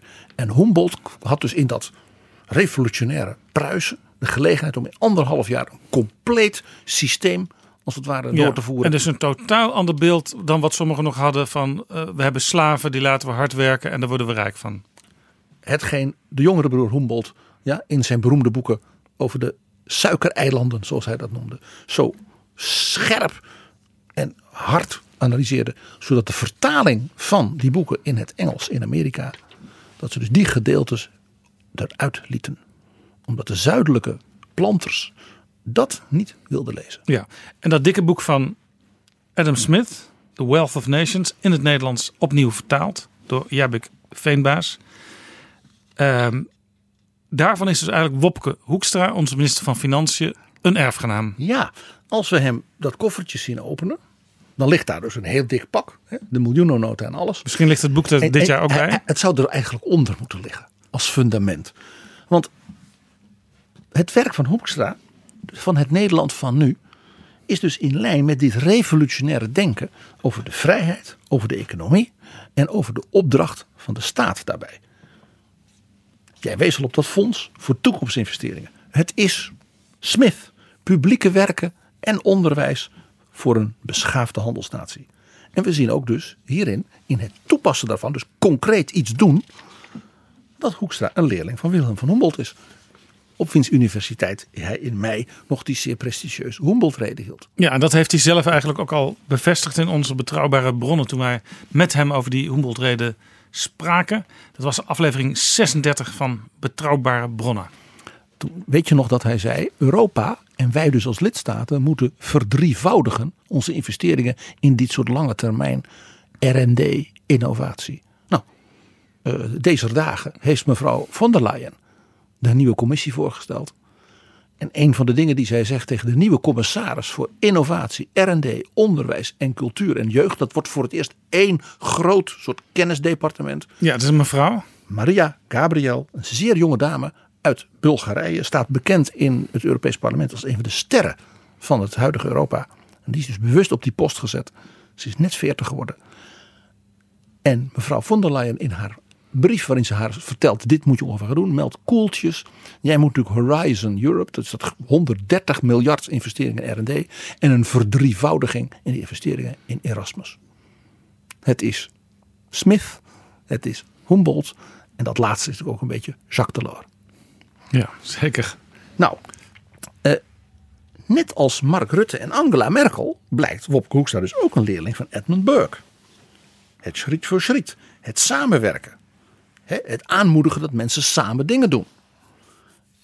Argwanend dus ook, als Burke was, tegen revolutionaire toeteraars.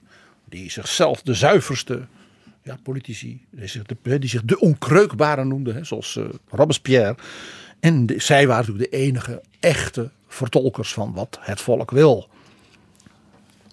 En jij zei het al, Burke was daarmee ook een beetje de aartsvader natuurlijk van die voorganger van het CDA. Van, ARP. Van Wopke Hoekstra, de ARP, de anti-revolutionaire partij. En dat was dus tegen de Franse revolutie, niet tegen de Amerikaanse. Weet je nog de fameuze motto van de oprichter van die partij, dus een voorloper van het CDA. Tegen de, revolutie, revolutie, het, het evangelie. Juist, schriet voor schriet. Nou ja, de boeken van Smith, van Burke, zijn actueler eigenlijk dan ooit. Juist in het Europa van nu. Maria Gabriel uit Bulgarije, die dus in lijn, ook als Hoekstra, van Smith en Burke en Humboldt opereert. Ja, over, trouwens, over die nieuwe eurocommissaris gaan we het de komende tijd nog regelmatig hebben in betrouwbare bronnen. Zeker. En dat geldt natuurlijk ook voor de vaak genoemde, ook in onze tijd nu weer, boeken van Alexis de Tocqueville. De Franse denker en net als Humboldt ook een beetje wereldreiziger en schrijver. Die eigenlijk van de generatie na eh, Smith en Burke was. Uiteraard ook een tijdgenoot van, van Alexander van Humboldt. Want Alexander van Humboldt is natuurlijk zo verschrikkelijk oud geworden. Die is tijdgenoot geweest van bijna iedereen, hè, een eeuw lang. Ja. Eh, en ja, de Tocqueville, daar wordt ook weer in Nederland weer veel over gepraat. Ja, Tocqueville is toch ook de, de, de, de grote held van Thierry Baudet. Hij hangt ook in een groot schilderij op de werkkamer van Thierry. Ongeveer naast die bekende eh, vleugel die daar staat. Ja, eh, en, in de Elsevier van de, de voorbije week eh, noemt hij de Tocqueville zelfs de oprichter van het Forum. Ja, nou ja. Pieter Heerma overigens van de CDA, die had zijn allereerste column in het ledenblad van de CDA, het zomernummer, ook een verhaal over de Tocqueville. Ja, En ik zal het maar zeggen, er wordt een hoop onzin gedebiteerd over de Tocqueville. ze vinden het fijn als er een, een beetje deftige naam aan hun gedachtegoed kan worden gekoppeld. Ja, zullen we daar maar op houden dan? Eh, zullen we de Tocqueville binnenkort maar eens behandelen, Jaap? Want er is ook weer van hem Ja, zeker. Lijkt me goed een idee. mooi boek uit. Van Alexis de Tocqueville is het boek over de Franse Revolutie. Dus over wat ook zijn familie onder, ja, onderging. Net in het Nederlands vertaald. Net als dus de boeken van Smith en Burke. Dus ik voel in mijzelf een Tocqueville verhaal in betrouwbare bronnen komen. Gaan we zeker doen, PG. Ja, en dan tot slot. Het jaar 1776. We hadden het erover. Revolutionair boek over de economie. Revolutie in Amerika. En ja, ja, revolutie in de opera. Ook die bijzondere sector ging toen door de revolutie. Want in het voorjaar was de première van de opera Alceste. Uit de Griekse tragedie. En dat is opera van meneer Gluck. En meneer Gluck is de grootste vernieuwer van het genre opera tot zeg maar Richard Wagner. Dus hij legde de basis voor de, de, de modernere opera van de 19e eeuw. Het werk dus van mensen als Mozart, die zeer door hem beïnvloed is. En eigenlijk alle opera's nadien, tot Wagner natuurlijk ja, de volgende grote sprong maakte. Het is al een tijdje geleden dat je de opera ingevlast hebt in een verhaal in betrouwbare bronnen. Dus het mag weer een Maar het is nu blijkbaar weer tijd daarvoor. Alceste is, een, is gewoon een, een, een naam. Hè? Dat is een, de, is een Griekse koningin die in deze opera eh, haar leven offert aan de goden. Om ervoor te zorgen dat haar man, de koning, niet sterft. En zij alleen achterblijft met de kinderen. En de, de man zegt van, nou ja, we kunnen ook een van onze kinderen offeren. En zij zegt, nee, een moeder zal nooit haar kinderen offeren. En bovendien moeten zij jou opvolgen. Dus zij gaat dan, ja, het is een dramatische opera. Zij gaat dan zelf naar de onderwereld, naar Hades, om zich aan te bieden als het offer voor het leven van haar man. En we horen nu de beroemdste aria, want dan zingt zij die goden toe in het Frans, want dat is de Franse editie van de opera. O divinité du Styx, o go- goddelijkheden van de Styx, de rivier van de onderwereld. En dan wordt ze op het laatste moment gered door de held Heracles, die medelijden met haar heeft. En wordt ze dus herenigd met haar man. En wij horen nu de beroemdste zangeres van deze rol, die deze rol in 1954 ook weer voor het eerst ja, deed herleven, die opera. En dat is natuurlijk niemand minder dan Maria Callas. Grote kans dat Adam Smith, Edmund Burke, eh, misschien wel Tocqueville, misschien wel Humboldt, eh, dit gezien en gehoord hebben in hun tijd. Het zou zomaar kunnen, Jaap. Laten we luisteren naar een stukje van Alcest. Dankjewel, PG. Dankjewel, Jaap. Divinité du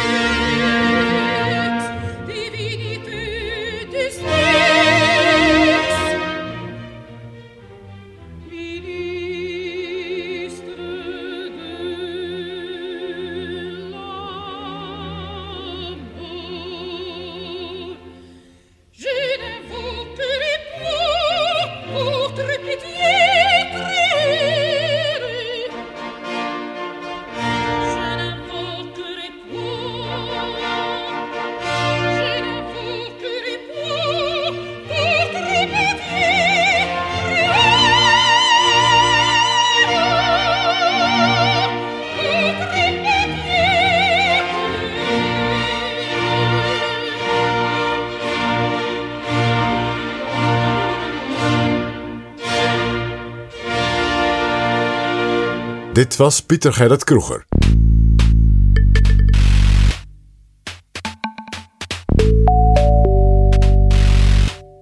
Ik ga praten over Geert Wilders en dat doe ik met Gerrit Voerman, hoogleraar ontwikkeling en functioneren van het Nederlands partijstelsel aan de Rijksuniversiteit Groningen.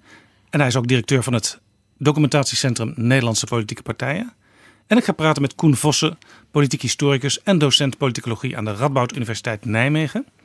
Samen heeft u een bundel gemaakt met bijdragen van een stuk of twintig collega's over Geert Wilders. Het heet Wilders gewogen, 15 jaar reuring in de Nederlandse politiek, uitgegeven bij Boom. Welkom in Betrouwbare Bronnen, Gerrit Voerman en Koen Vossen. Goedemiddag. Toen ik hoorde dat dit boek eraan kwam, een tijdje geleden, dacht ik... "Hmm, is het niet een beetje laat? Wilders is toch voorbij? Thierry Baudet heeft zijn terrein inmiddels ingenomen. Dat bleek bijvoorbeeld bij de verkiezingen voor het Europees Parlement. Nul zetels voor de PVV. Maar korte tijd later, eigenlijk afgelopen zomer, kantelde dat beeld. Er is gedoe in het Forum voor Democratie. Wilders haalt weer heel veel publiciteit rond zijn rechtszaak. En zie daar, hij stijgt weer in de peilingen. Had u dit verwacht? Koen Vossen, Nou, eh, wel rekening mee gehouden, laat ik het zo zeggen. Eh, ik eh, hield altijd rekening met een scenario dat het Forum voor Democratie het moeilijk zou gaan krijgen. Ehm, dat eh, al heel snel bleek, eh, eigenlijk ook al, dat, dat daar spanningen waren in die partij. Eigenlijk al in de eh, aanloop naar de Provinciale Statenverkiezingen. Toen bleek dat Otte helemaal niet voor een directe nexit was en Baudet wel. Nou, toen dacht ik al van, nou, dat is toch wel een vrij belangrijk standpunt waar ze blijkbaar over... ja, dat is eigenlijk de kern van, een van de partij. Ja, ja, Ja. precies. Dus ik dacht al van nou, eh, tegelijkertijd ehm, hebben we in het verleden ook een paar keer meegemaakt dat eh, Wilders eh, werd afgeschreven. Ik eh, heb eerder een boek geschreven over Wilders in 2013 en toen was eigenlijk hetzelfde idee bij sommigen van ja, ja, Wilders, ja, dat is toch een beetje voorbij, hè, 2013. Eh, even later kwam hij met de Marokkanen uitspraken, minder Marokkanen. Nou, de helft van de partij leek weg te lopen. Eh, hoorde je het verhaal weer. En in 2017 eh, stond hij opeens weer eh, nou ja, bovenaan in de peilingen. Dus ik dacht van ja, je moet, je moet, je moet die man niet te snel afschrijven. Hij zal op een of andere manier altijd aanwezig blijven, ook omdat hij niks anders kan in zekere zin. Eh, hij is echt met handen en voeten gebonden aan die, aan die Tweede Kamer. En het is toch een eh, eh, getalenteerde parlementariër en een getalenteerd mediastrateeg. Dus ehm, ik, ik, hield er rekening mee dat hij, dat hij zou terugkomen. Maar goed, ik, bedoel, ik dacht ook van nou, het zal dit keer is wel de, de van al die keren eerder. Het is altijd moeilijk te zeggen natuurlijk van tevoren als je de berg helemaal beklommen hebt. eh, hoe, eh, dat valt er misschien toch mee. Maar ik dacht deze berg is wel hoog die Ja. hij nu moet gaan beklimmen. Dit is wel een behoorlijke. eh, Maar het levert in elk geval weer meer aandacht voor uw nieuwe boek op, wat afgelopen week verschenen is. Ehm, ja, zeker. Dat hij weer aan het terugkrabbelen is, ja, nee, dat, dat is waar. We zeggen ook in de inleiding van ons boek van ja, het is een beetje de vraag, is het een grafschrift? Is het een requiem? Of is het eh, eh, maar een tussenfase in een eh, veel langere politieke carrière? Eh, dat zal moeten blijken. Maar eh, zoals het er nu uitziet, is het dus in ieder geval geen grafschrift. Gert Voerman, Nee, en je kunt je moeilijk voorstellen dat Wilders helemaal van het toneel zou verdwijnen. Hè? Dat wat natuurlijk in het Europees Parlement is gebeurd. Alhoewel er nog steeds een achterdeur open staat. Hè? Als de brexit eh, wordt doorgevoerd en Nederland een paar zetels erbij krijgt. Maar wat voor Wilders toch echt structureel veranderd is, is het feit dat er een, een, reële concurrent eh, op de rechterflank van de Nederlandse politiek is gekomen. En daar heeft hij natuurlijk eigenlijk, hè, Koen Vossen noemde het al, eh, ze nu dan wel eh, een beetje last van gehad. Met Rita Verdonk bijvoorbeeld, Trots op Nederland. Maar voordat de verkiezingen waren, had die partij zich al zelf opgeblazen. Maar nu zit toch echt iemand in het parlement, eh, in de Staten, in ehm, eh, de Eer- Eerste Kamer, die, die een, een, een ook getalenteerd eh, mediastrateeg is. de aandacht van de media weet te trekken. En dat is toch een compleet nieuwe situatie. Ik kan me niet voorstellen dat Wilders daar helemaal van het toneel verdwijnt. Dat Forum het hele electoraat van de PVV overneemt. Maar dat Wilders toch in een aantal opzichten anders moet gaan opereren, dat lijkt mij wel duidelijk. ja, Wilders had eigenlijk tot Thierry Baudet op het toneel verscheen het Rijk een beetje alleen, hè? want het was eh, Wilders tegen de rest. Ja, eh, hij zat eigenlijk eh, vanaf 2004, toen hij in september uit de Kamer is gestapt. Hè, dus het is nu 15 jaar geleden. Dat was ook de aanleiding voor het boek. Uit, uit de, uit de, uit de, de VVD-fractie is gestapt. Uiteraard in de Kamer is gebleven. En een anderhalf jaar later zijn partij oprichtte. Heeft hij toch eigenlijk het, het Rijk alleen gehad. Er waren natuurlijk inderdaad concurrenten. Maar die zijn nooit, is het nooit gelukt om in de Kamer te komen. Dus een, een lange periode kon hij ook als het ware eh, achteroverleunen. En, eh, en kiezers binnenhalen. En eh, de aandacht van de media eh, op hem gericht weten. En nu is daar toch een eh, geduchte concurrent gekomen. En dat zal hem, dat Ja. zal hem toch eh, tot een andere opstelling in een aantal opzichten eh, moeten eh, brengen. Ja, hij kon, hij kon de aandacht van de media ook vasthouden door steeds wat radicaler te worden hè, in zijn uitspraken. Ja, dat denk ik. Nou, eh, begon hij ook al snel in 2006 met die eh, tsunami van, eh, van islamisering. Dus dat was ook al, al snel een behoorlijke radicale. In de VVD was hij in zijn laatste jaren al bezig met veel Midden-Oosten zaken. Ook wel een beetje de, de islam. Maar hij zei er toen wel steeds bij. Het gaat mij om de bestrijding van de radicale uitwassen van de islam. Ik heb geen, geen problemen met de islam in het algemeen of met moslims in het algemeen. Hij zat toen ook een keer bij Barend aan van Dorp en daar Ja. kritiseerde die Pim Fortuyn. En dat wil ik even laten horen. Ehm, want ik heb al van begin af aan duidelijk gemaakt dat ehm, ik ehm, niets heb, dat de VVD niets heeft tegen de islam. Het gaat niet om een religie. Eh, in tegenstelling tot eh, Pim Fortuyn, eh, die oproept tot een kruistocht, of het is een koude oorlog tegen de islam, wat een verwerpelijke opmerking is, omdat hij daarmee alle moslims op één hoop gooit, heb ik van begin af aan gezegd, islam, daar is niets mis mee. Het is een te respecteren godsdienst. Ook de meeste moslims in de wereld, maar ook in Nederland, zijn, zijn goede burgers waar niets mis mee is. Het gaat om dat kleine stukje moslimextremisme. En het feit is dat je, als je op de wereld kijkt, van Centraal-Azië tot de Caucasus, tot de, de, de zogenaamde Maghreblanden, Algerije, Libië, eh, tot het Midden-Oosten. Eh, we kunnen de krant niet openslaan of we lezen iets over Indonesië, de Filipijnen. Dat zijn, dat zijn allemaal islamitische groeperingen. Dus ik ben mij niet aan het richten op eh, de islam omdat het de islam is. Integendeel, ik heb niets tegen de islam. Maar het feit is wel dat als je eh, extremisme ziet op de wereld, dat dat wel 9 van de 10 keer de islam is. En hier hoor je dus echt een, een veel minder radicale Wilders dan we hem in latere jaren zijn gaan kennen. Ja, daar is ergens rond 2005, 2006 is die radicalisering heel duidelijk ingetreden. Ehm, waarschijnlijk is die opmerking over een tsunami van islamisering is de eerste eh, echt eh, du- duidelijk signaal dat hij het niet meer alleen heeft over eh, wat hij dan bij Barend van Dorp nog zegt, dat kleine stukje moslim-extremisme, maar dat hij het echt de hele islam, eh, op de hele islam gemunt heeft. En dat wordt steeds steviger. En wat dat betreft, het idee dat hij heel erg geradicaliseerd is, vanaf ongeveer 2007, 2008 zou ik toch willen zeggen, is zijn wereldbeeld redelijk af wel hoor. Ik, ik zie niet een hele sterke radicalisering. Ik vond een radicale uitspraak wel op het moment dat hij het over minder Marokkanen had, dat, hij, dat er in ieder geval een eh, flirten met het idee van het gaat mij niet meer alleen om de religie, maar eigenlijk om een hele bevolkingsgroep. Maar goed, daar wist hij zich ook wel eh, wat onderuit te praten. Ja, dat was in 2014. Dat was in 2014 inderdaad. Maar dat idee van hij werd steeds radicaler. De kopvolle tax is volgens mij 2009, 2010. Eh, het verbod op de Koran zien we eigenlijk ook al in 2007, 2008. Ja, Fitna ook in die tijd. Fitna, eh, op een gegeven moment komt hij wel van, nou, hij wil niet meer nieuwe moskeeën erbij, tot aan een eh, algeheel sluiten van alle moskeeën. Hè, als Haat- dat mogelijk haatpaleizen is. genoemd, hè? Haatpaleizen genoemd. Nou, dat, daar zie je wel een graduele verscherping. Soms inderdaad misschien ook bedoeld om eh, eh, die media-aandacht te blijven trekken. Maar het eh, idee dat hij heel sterk geradicaliseerd is, ja, dat is zo. Maar dat heeft zich eh, plaats eh, gehad tussen, ik zou zeggen, 2003 en 2007. Hij heeft wel heel is- lang daarna nog eh, grote afstand gehouden tot partijen als het Front National en ook Ja, het Vlaams Belang. Dat zeker. Ja, dat zeker.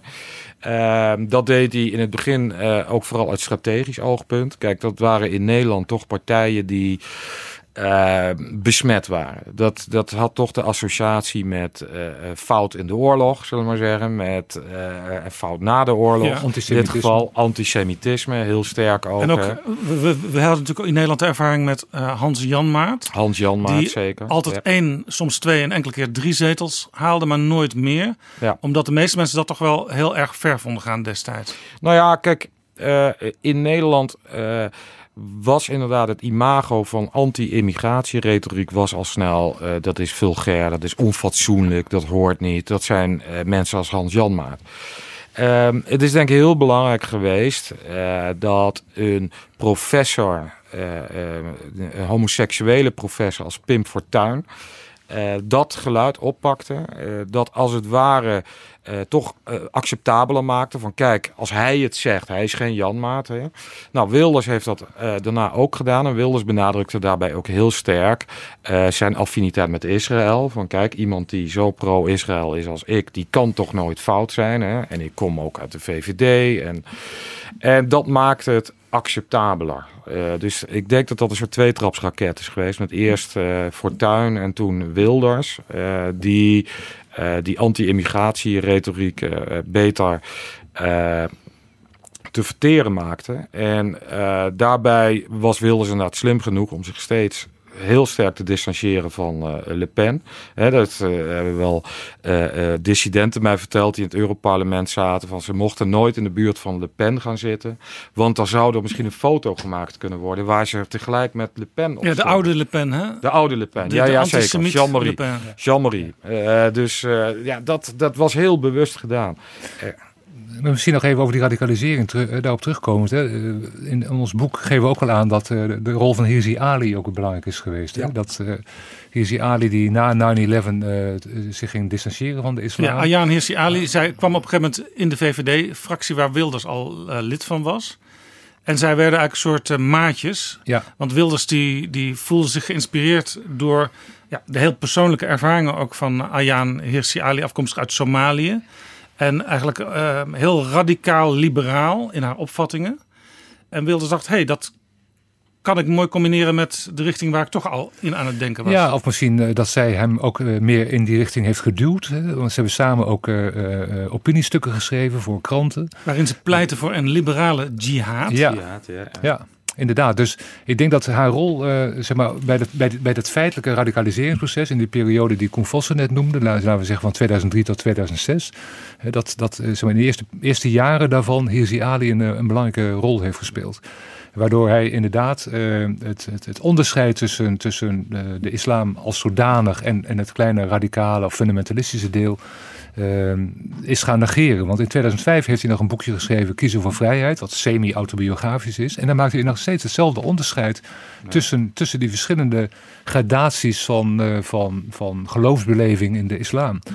En, en daarna is het, eh, is het verdwenen. En dat gaat heel snel, hè, want in, Ja. in, in, in de verkiezingscampagne van 2006, eh, dus de herfst van 2006, komt hij met die uitspraak van die, eh, die tsunami van islamisering. Wat daarbij denk ik ook een rol speelt, is hij ontdekt rond 2005 tot 2006 ontdekt hij dat er internationaal een hele groep publicisten, eh, bloggers actief is die een heel scherp islam, anti-islam standpunt erop nahoudt. De Gates of Vienna heb je dat zo'n beroemd blog. Eh, eh, Pamela Geller in Amerika, nog wat figuren. In Nederland heb je Hans Jansen, die, die introduceert. Ja, ik weet niet of hij hem daar echt in heeft geïntroduceerd, maar die vormt wel Ja, een dat was onder andere een vertaler van de Koran in het Nederlands. Precies, en die werd op een gegeven moment, die was in het begin als Arabist ook nog eh, vrij genuanceerd, maar die Ja, werd ook kwam ook vaak op radio en televisie. Precies. En uiteindelijk ging die ook voor Wilders in het Europees, In het Europees parlement, parlement. Helaas vrij korte tijd later overleden. Ja. Maar die band die was inderdaad Ja, en hij duidelijk. introduceerde, eh, of nou ja, via Hans Jansen, die, die, er is toen ooit nog eens een keer een conferentie op het eh, eh, Binnenhof geweest, georganiseerd door het Wetenschappelijk Instituut van de LPF nog. De LPF, dat was de partijlijst Pim Fortuyn. eh, die in 2002 eh, met 26 zetels in de Kamer kwam. Pim Fortuyn was kort voor de verkiezingen vermoord.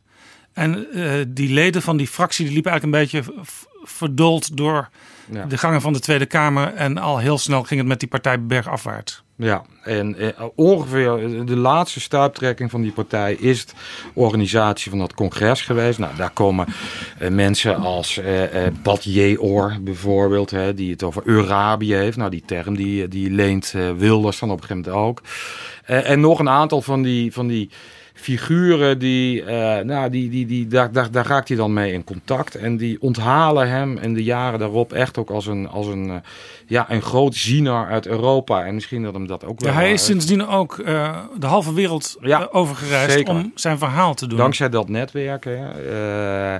En dat zijn over het algemeen, en daarom vonden ze Wilders ook wel interessant. Dat, zijn, eh, dat waren vaak eh, Joodse, zeer pro-Israëlische republikeinen in Amerika. En die vonden Wilders, want die was ook pro-Israël. Het was niet zo'n nare antisemiet als je daar bij de FPE in Oostenrijk en het Front National. Dus die vonden ze wel interessant. En dus daar, zo, zo ontstond dat netwerk eh, heel sterk. Nou ja, Hirsi Ali is zelf op een gegeven moment bij die denktank in Amerika gaan zitten. Hè? Dus wel een die neoconservatieve republikeinse hoek.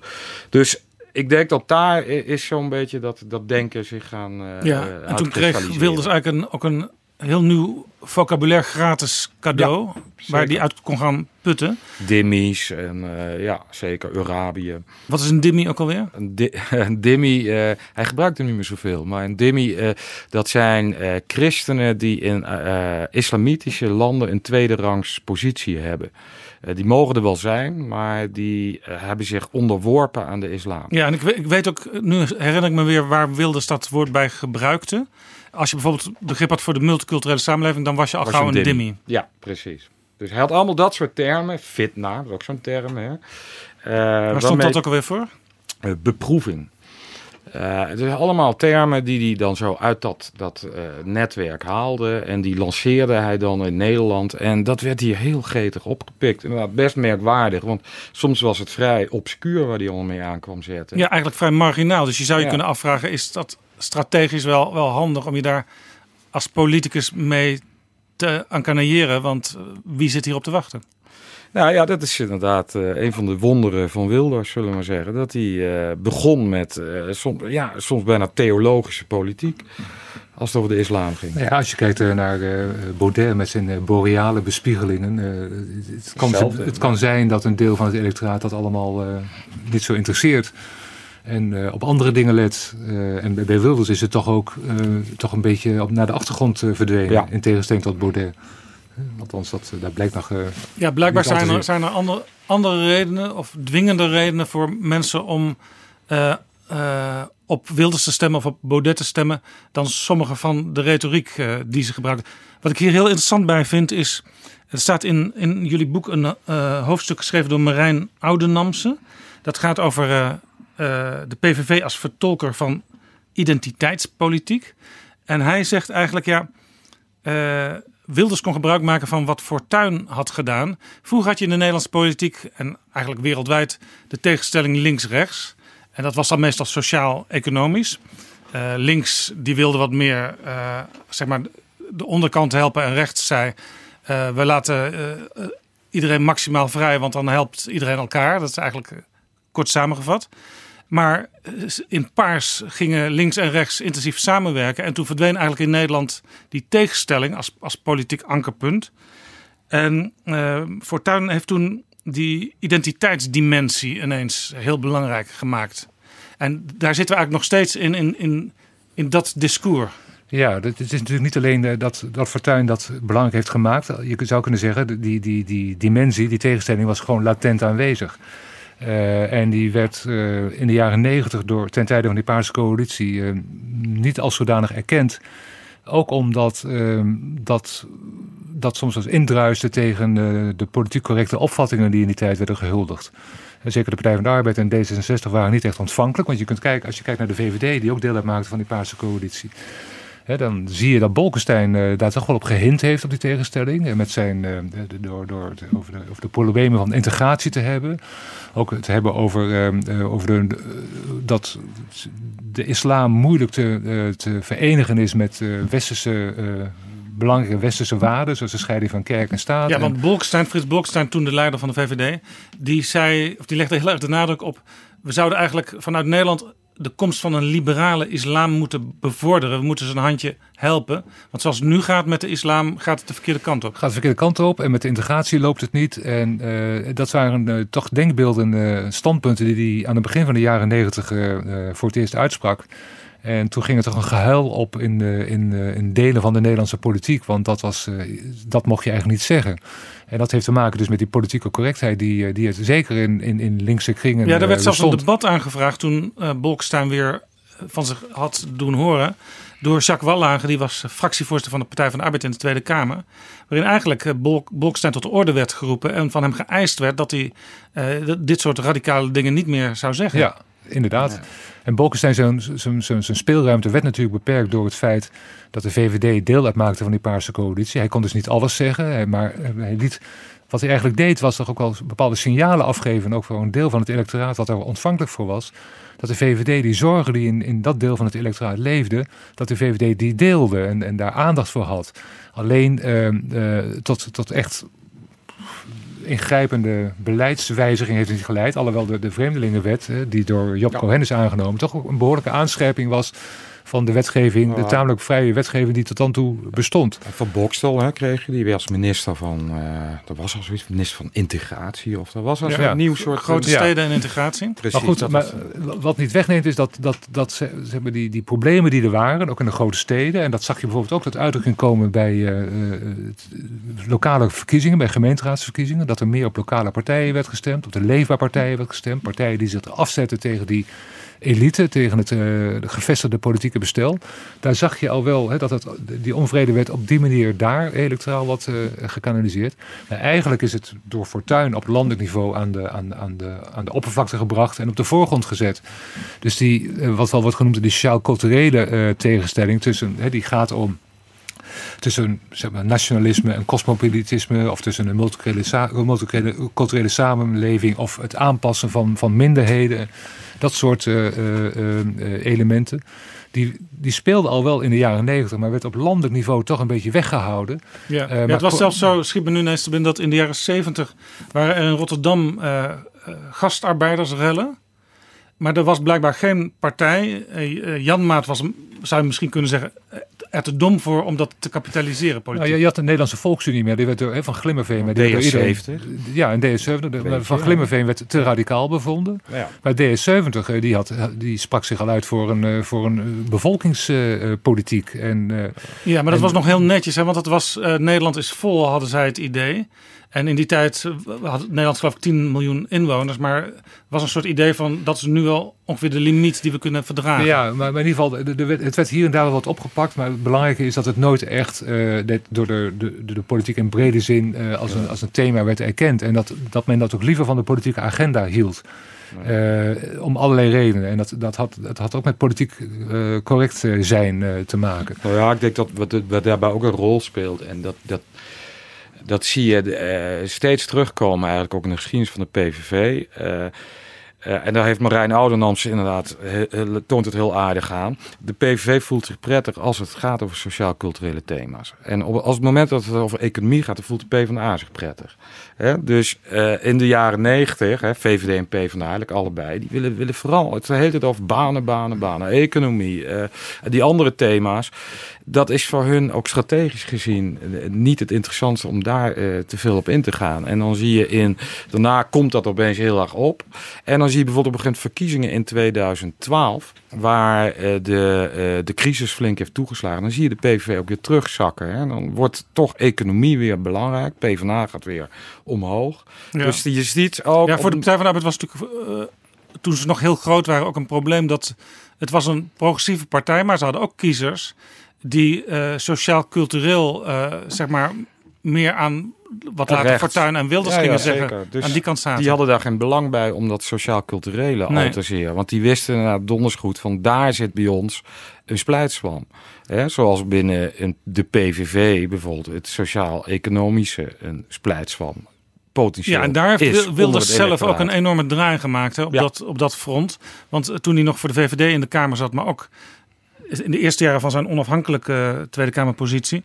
eh, wa- moest hij eigenlijk niks hebben van vakbonden. Nee. Eh, uitkeringen die konden nog eh, wel een stuk lager. Maar inmiddels heeft hij eigenlijk gewoon eh, een, een soort fale kopie van het SP-programma eh, overgenomen. Ja, dat is natuurlijk iets wat je bij eh, andere rechtspopulistische partijen in Europa ook ziet. Sociaal-cultureel zijn ze dus rechts, nationalistisch, behoudend, eh, anti-immigratie, anti-islam. En eh, lange tijd paste daarbij eh, in sociaal-economisch opzicht een tamelijk liberaal eh, standpunt. Eh, maar ehm, om op dat terrein ook wat linkser te zijn, sociaal-economisch links te zijn, dat is eigenlijk een soort ideale combinatie eh, in, in electoraal opzicht. Sociaal-cultureel rechts, nationalistisch en sociaal-cultureel eh, links. En dat heeft de PVV en Wilders eh, hebben, dat, eh, hebben dat omarmd. Eh, want er zijn eigenlijk weinig partijen eh, binnen het eh, partijstelsel die die combinatie eh, eh, eh, ehm, eh, hebben, kennen. Ja. Eh, waardoor die dus inderdaad een enorme eh, ontwikkeling heeft doorgemaakt. Hè. De AOW-leeftijd bijvoorbeeld, eh, hè, die, eh, Ja. die, eh, die eh, mocht niet omhoog eh, van hem. eh, eh, en hij deed het toen toch wel snel na de Ja. verkiezingen in, En als je, als je 2003. focusgroepen vraagt welke partijen eh, zorgen nou het best voor de zorg van, voor oude mensen, dan komt meestal de SP op één en de PVV al gauw op twee uit. Ja. Ja. Ja. Dat is gewoon het idee wat kiezers hebben. Ja, goed, Fleur Fleur, Agema. Ja. Ja, Ja. precies. Ja. Dat is heel goed. eh, hebben ze dat, de- eh, dat profiel neergezet van Fleur Agema. die maar dat, deed het dat voor is, de oude. als je de geschiedenis van Wilders persoonlijk kent, kun je dat denk ik toch wel als opportunistisch zien.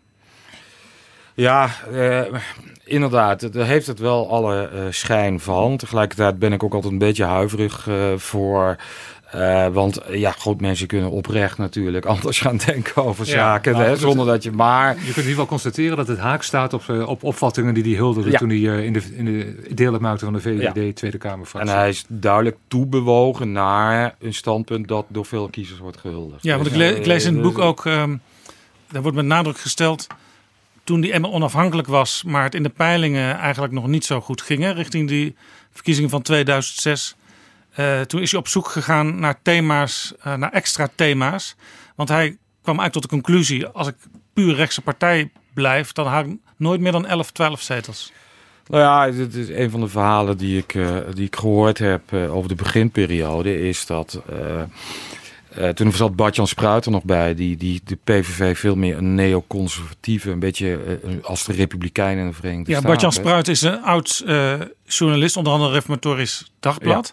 Hij heeft op een gegeven moment ook eh, is betrokken geweest bij de oprichting van de Burke Stichting. Zeker. Een groep die discussie wilde en eigenlijk een soort ja, bijeenbrengen van mensen die zich conservatief voelen in Nederland. En die zich eigenlijk een beetje eh, weggekeken voelden door partijen als VVD en CDA, die zichzelf niet conservatief willen noemen. Ja. Daar komt Bart-Jan Spruit vandaan. En in de eerste jaren eh, steunde hij Wilders. En had hij eigenlijk ook het idee van we gaan, zoals jij zegt, een, een, een echt conservatieve partij Ja, opbouwen. dus, dus dat was echt het idee. Hè? Dus conservatieven, dan zowel christenen, niet-christelijke conservatieven, allerlei soorten groepen.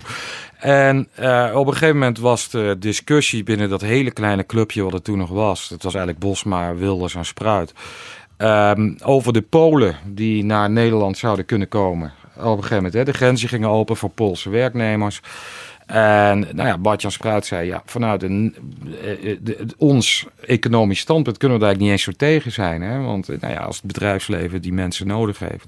En dat op dat moment Bosma heel sterk zei van, ja, maar onze kiezers willen dat niet. De kiezers die wij willen gaan bereiken. De mensen die, eh, die onze achterban zouden kunnen vormen. Die, die, en die hield daarbij volgens dan het verhaal, de Telegraaf omhoog, waar dat heel groot stond, van de Polen komen. En eh, pas op. En, nou ja, Ja, dus- Een van de verhalen is ook dat Wilders altijd de pagina in de Telegraaf Ja. spelt waar de Precies. lezers hun mening geven. Precies. Er Dus staat hij- ook altijd zo'n grafiekje bij 80% tegen dit of voor dat. Precies, dus dat kwam eigenlijk eh, eh, ideologisch kon je wel rechts zijn, maar het kwam heel slecht uit om op dat moment rechts te zijn. En eh, dus, hè, dus heel erg neoliberaal, de Europese Unie, vrij verkeer. Ja, van wat, wat overigens ook wel weer werknemers. paradoxaal is, want Wilders die zegt altijd: ik kom op voor de joods-christelijke cultuur.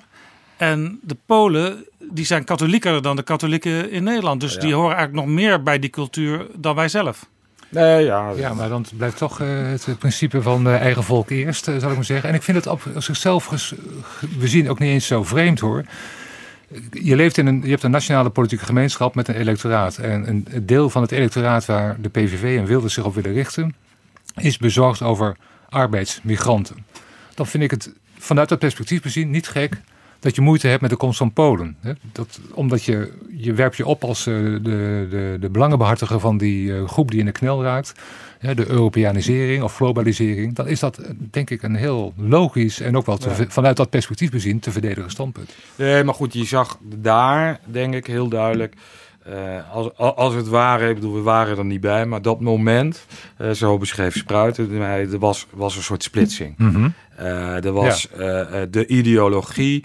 Eh, werd inderdaad veel meer eigen volk eerst. Ja. Hè? En ook als, dat, als er gekozen moet worden tussen een rechtsliberaal eh, is economisch standpunt en eigen volk eerst, kiezen we eigen volk Ja. eerst. Dus het is een soort eh, het nationalisme versus het liberalisme. Ja, en dan geeft het nationalisme de, Geeft doorslag. Net Ja. zoals je dat vanuit een nationalistisch perspectief ook zeg maar, voor het behoud van de verzorgingsstaat zou kunnen pleiten. Door het feit dat hè, de, de generatie na de oorlog die heeft opgebouwd. En nu komen er allerlei eh, ongewenste migranten, eh, uit welke hoek dan ook, langs. En die eh, kunnen ook rechten doen gelden op die verzorgingsstaat. Nou, dat moeten we niet hebben. Het is al moeilijk om die verzorgingsstaat overeind te houden. Dus die verzorgingsstaat moet behouden blijven voor de mensen die, die daar hebben meegewerkt en, en hun nazaten. En eh lieden van buiten die, eh, die eh, daarvan willen profiteren, die moeten we niet Ja, hebben. dus- Dus dat is een, ja, een soort nationalistische visie op het. op het feit ooit toen met de Griekenlandcrisis was de slogan... eh, geen geld naar de Grieken, maar naar onze zieken. Ja, Dat was echt, Ja. eh, weet je, dat Ja. soort, Ja. dat, dat idee een Ja, beetje. inderdaad. Ja, en een, van de verkiezingsprogramma's heet geloof ik ook eh, Ons Nederland. Ja. Hun Brussel. Ja. Ja, ja, Ja. zeker. Ja. Ja. Nee, dus, dus inderdaad heel sterk van wij komen op voor de gewone Nederlander, hè, die in de steek gelaten Ja, wordt, ja. waar zelfs op wordt neergekeken. Hè, dat werd de hele tijd benadrukt.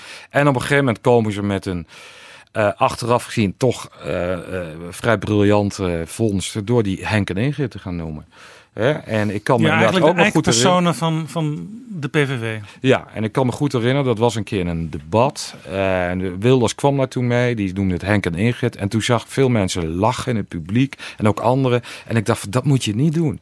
Dat moet je niet doen. Dat, dat, je moet niet nu gaan, dat is, dat is een fout zoals Hillary Clinton met de deplorables. Hè? Ja, Je basket, basket of deplorables, zei Ja, ze. precies. Over Eh, de Trump-stemmers. Ja. Ja, waarmee dus meteen eh, een heel groot deel van de kiezers apart werd gezet. Terwijl de Democratische Partij ook het altijd voor een deel van die kiezers moest hebben in het verleden. ja, en daarvoor opkwam. Ja. Ja. Ja. Dus Nee. Henk en Ingrid, die stemden vroeger misschien wel Partij van de Arbeid. Precies. En als we dan zien dat. eh, hè, als Wilders daarmee komt met Henk en Ingrid. en dat ze er een beetje zo smalend kijken. Hè, eh, waarschijnlijk meer smalend om, om de, die, die naam vondst. Dan, ah, dan zien zij toch iets van. hé, hey, ze lachen om mij. Weet je? En, en mijn vrouw. Ja, het werd zelfs eh, zo'n huishoudnaam op een gegeven moment dat Alexander Pechtold een boekje Ja. heeft geschreven. Naar aanleiding van gesprekken die hij voerde met PVV-kiezers.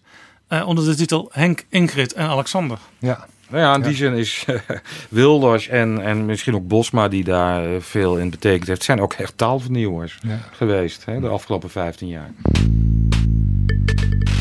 Dit is Jaap Jansen met Betrouwbare Bronnen. En ik praat met Koen Vossen en Gerard Voerman naar aanleiding van hun boek Wilders gewogen. 15 jaar reuring in de Nederlandse politiek. Deze week verschenen bij uitgeverij Boom. Er is er eventjes aan, aan ge- geraakt, hè, maar de term is dacht ik nog niet gevallen, populisme. En, en hè, nou, de PVV wel een Ja, recht we, pra- we praten al een half uur over Wilders, maar de term populisme is nog niet Nee, gevallen. maar hij hij is al wel een, min of meer omschreven. Hè, want een van de strategieën die Wilders en de PVV eh, eh, hanteren... is natuurlijk dat, dat populistische frame. Eh, de elite die eh, eh, is losgezongen van het volk, van de mensen, van Henk en Ingrid... die niet rekening houdt met hun belangen, die vooral zijn eigen belang nastreeft... die... zich wel eh, voelt bij eh, open grenzen, bij Europeanisering, bij globalisering. En ook helemaal niet weten wat er onder gewone mensen leeft. Wat er onder de gewone mensen leeft, die eh, wel hoger opgeleid is en wel betaald is en, enzovoort. Dus, en dat, dat kom je eigenlijk altijd tegen bij de PVV, maar ook bij de SP trouwens. wat minder dan vroeger, maar ook bij de SP zit het nog in. Je zit het bij Forum voor Democratie met het afzetten tegen dat partijkartel.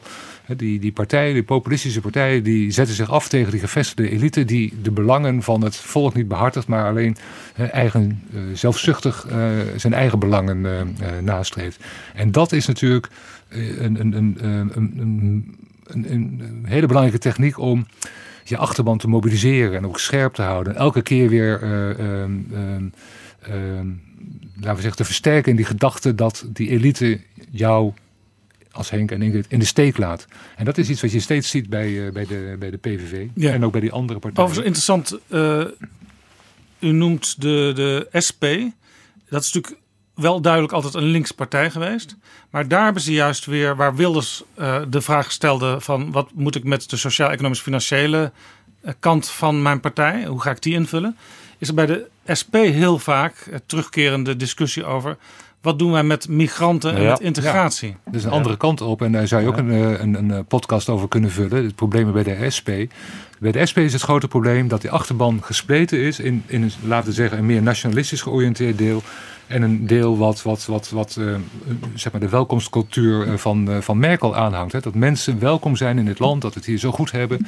Dat eh, eh, vluchtelingen en migranten hier opgevangen kunnen worden. Eh, en en, en een, deel, een ander deel van de SP, eh, laten we zeggen de, de stroming eh, Meijer, de voorzitter die nu eh, binnenkort gaat vertrekken, die heeft daar veel meer moeite mee. En, eh, Ja, dus- dit was ook de reden dat Sharon Gesthuizen uit de Ja. SP vertrok. ja, Ja. dat klopt. Dus, eh, dus de SP heeft, eh, heeft, heeft die duidelijke keuze die de, ehm, die, eh, de PVV heeft gemaakt op dat sociaal-culturele of sociaal-economische vlak, dat toch voor een wat linkse politiek die de welvaartsstaat in, in stand moet houden, die heeft de SP op sociaal-cultureel vlak eigenlijk niet gemaakt. Hè. Dus schipperen en kiezers zien dat. En dat is denk ik het grote probleem nu van de SP. Ja, toch, Ja. toch, toch. in het boek wordt ook aandacht besteed aan wie zijn nou de kiezers van Wilders. Het is niet één groep die je heel duidelijk kunt aanwijzen. Hè? Eh, het zijn heel verschillende groepen. Nou, ehm, ik denk het meest onderscheidende, eh, waar, waar ze echt veel hoger scoren dan, eh, dan gemiddelde partijen, is toch het aantal lage opgeleiden. Dat is toch wel een, een belangrijk kenmerk. Dat wil dus zeggen dat het aantal lage opgeleiden dat op de PVV stemt veel hoger is dan het lage opgeleide in de bevolking. Hè? Dus even, en dat betekent dus niet dat er geen hoge opgeleiden die erop stemmen. Hè? Absoluut niet. Ja, maar het, relatief gezien opgeleiden. zijn het veel laag opgeleid. En, En, dat, en want als je kijkt naar man, man- vaak lager inkomen. ja, nou, kijk, eh, eh, als, je, als je kijkt naar die, die groepen, eh, man-vrouw is redelijk hetzelfde. Hè? Dus de eh, leeftijd ook niet heel. Bijvoorbeeld, eh, Forum voor Democratie is meer een mannenpartij. Hè? Dan eh, het PVV was het veel meer gelijk, gek genoeg. Of gek genoeg, misschien ook niet. Ehm, maar eh, eh, eh, kijk je naar eh, dus dat soort zaken, leeftijd, eh, geslacht, daar zie je niet heel veel verschillen. Zelfs inkomen niet, niet substantieel, eh, een beetje middenklasse, lagere middenklasse, maar toch opleiding. Daar zag je toch het grootste eh, eh, verschil met de andere partijen. Dus veel lager opgeleide stemmen, blijkbaar PVV. Nou ja, daarnaast heb je nog wat regio's waar ze ook vrij sterk zijn. Rotterdam en omgeving. Zuid-Limburg. Zuid, ja, ja. Zuid-Limburg, Brabant. Een aantal kri- echte krimpregio's, zullen we maar zeggen. Hè. Ehm, dus, dus, maar ik, ik, ik zou bij, bij die kiezers, wat daar denk ik het typische eh, bij de Wilders is, is, is eigenlijk dat zijn kiezers in één opzicht heel erg lijken op kiezers van andere partijen. Is namelijk dat ze totaal niet loyaal zijn aan hem. Het zijn Ze zijn niet trouw. Het zijn, het zijn losbandige kiezers. Zoals het hele electoraat zeg maar losbandig is. En Wilders is niet de prins op het witte paard die ze eeuwige trouw belooft. Het is niet... En dat is Thierry Baudet dus ook niet. Dus dat biedt hem dus ook kansen om weer terug te komen. Hè? Eh, die, die mensen die zijn ook zo weer weg bij Baudet. Ja, want er zijn, er zijn natuurlijk nog maar een paar partijen. eh, de, ik denk de SGP voorop, die echt heel trouwe kiezers Ja. hebben. En dat betekent dus niet dat je... Hè, er wordt wel eens gedacht van die kiezers die doen maar wat in Nederland. Die gaan alle kanten op. Nou, dat blijkt uit onderzoek niet zo te zijn. Maar ze zitten in een bepaald segment. Hè, en binnen dat segment zweven ze wel van de ene naar de ander. Vrij makkelijk. Hè? Dus van Baudet kan het makkelijk weer naar Wilders gaan. Ja. Maar het kan dus ook weer teruggaan. En, En soms naar de Wilders is... Je merkt ook dat Wilders nooit echt heel populair is geweest onder die kiezers. Het- Ze hebben, ze, ze hebben ontzag en dat hij er zoveel opgeeft en die beveiliging en zo, dat wel. Maar Fortuyn had dat denk ik meer. Dat er een soort, ja, dat men een band had met, die, met, met Fortuyn. Die had iets charismatisch. En dat, dat heeft Wilders is natuurlijk toch een wat grimmige. Ja, ja Man. Fortuyn had denk ik ook, al stemde men er misschien niet op, maar er was toch een soort van interesse en lichte waardering voor fortuin in het algemeen bij veel mensen. Ja, dat denk ik. Eh, nou, in ieder geval bij zijn kiezers. Hè. Ik denk dat hij door zijn kiezers. eh, dat, dat, was natuurlijk een hele bijzondere situatie na zijn, eh, zijn eh, moord. Nadat hij vermoord was. En die begrafenis. Maar dat voor een politicus, zeg maar. afgelopen. sinds de Tweede Wereldoorlog is dat niet meer voorgekomen. En eh, ik denk dat bij Domina Nieuwenhuizen de laatste keer was. dat er zoveel mensen op de been waren om een. om een om een politicus eh, naar zijn, eh, eh, zijn, zijn Ja, ik ben overigens met, ik ben een keertje met Geert Wilders mee geweest, al langer geleden. Toen ging hij naar de markt in, ik dacht dat het Schiedam was. En dat was goed uitgekiend, want dat was toen een van de plekken waar hij de meeste stemmen haalde bij vorige verkiezingen. En er kwamen weer nieuwe verkiezingen aan. Dus hij liep als het ware onaangekondigd daar gewoon zijn electoraat in. En iedereen, echt iedereen, wilde met hem op de foto. Eh, ook bijvoorbeeld heel veel gekleurde mensen. Geert, Geert, kom hier, kom hier. Eh, dus daar was hij enorm populair.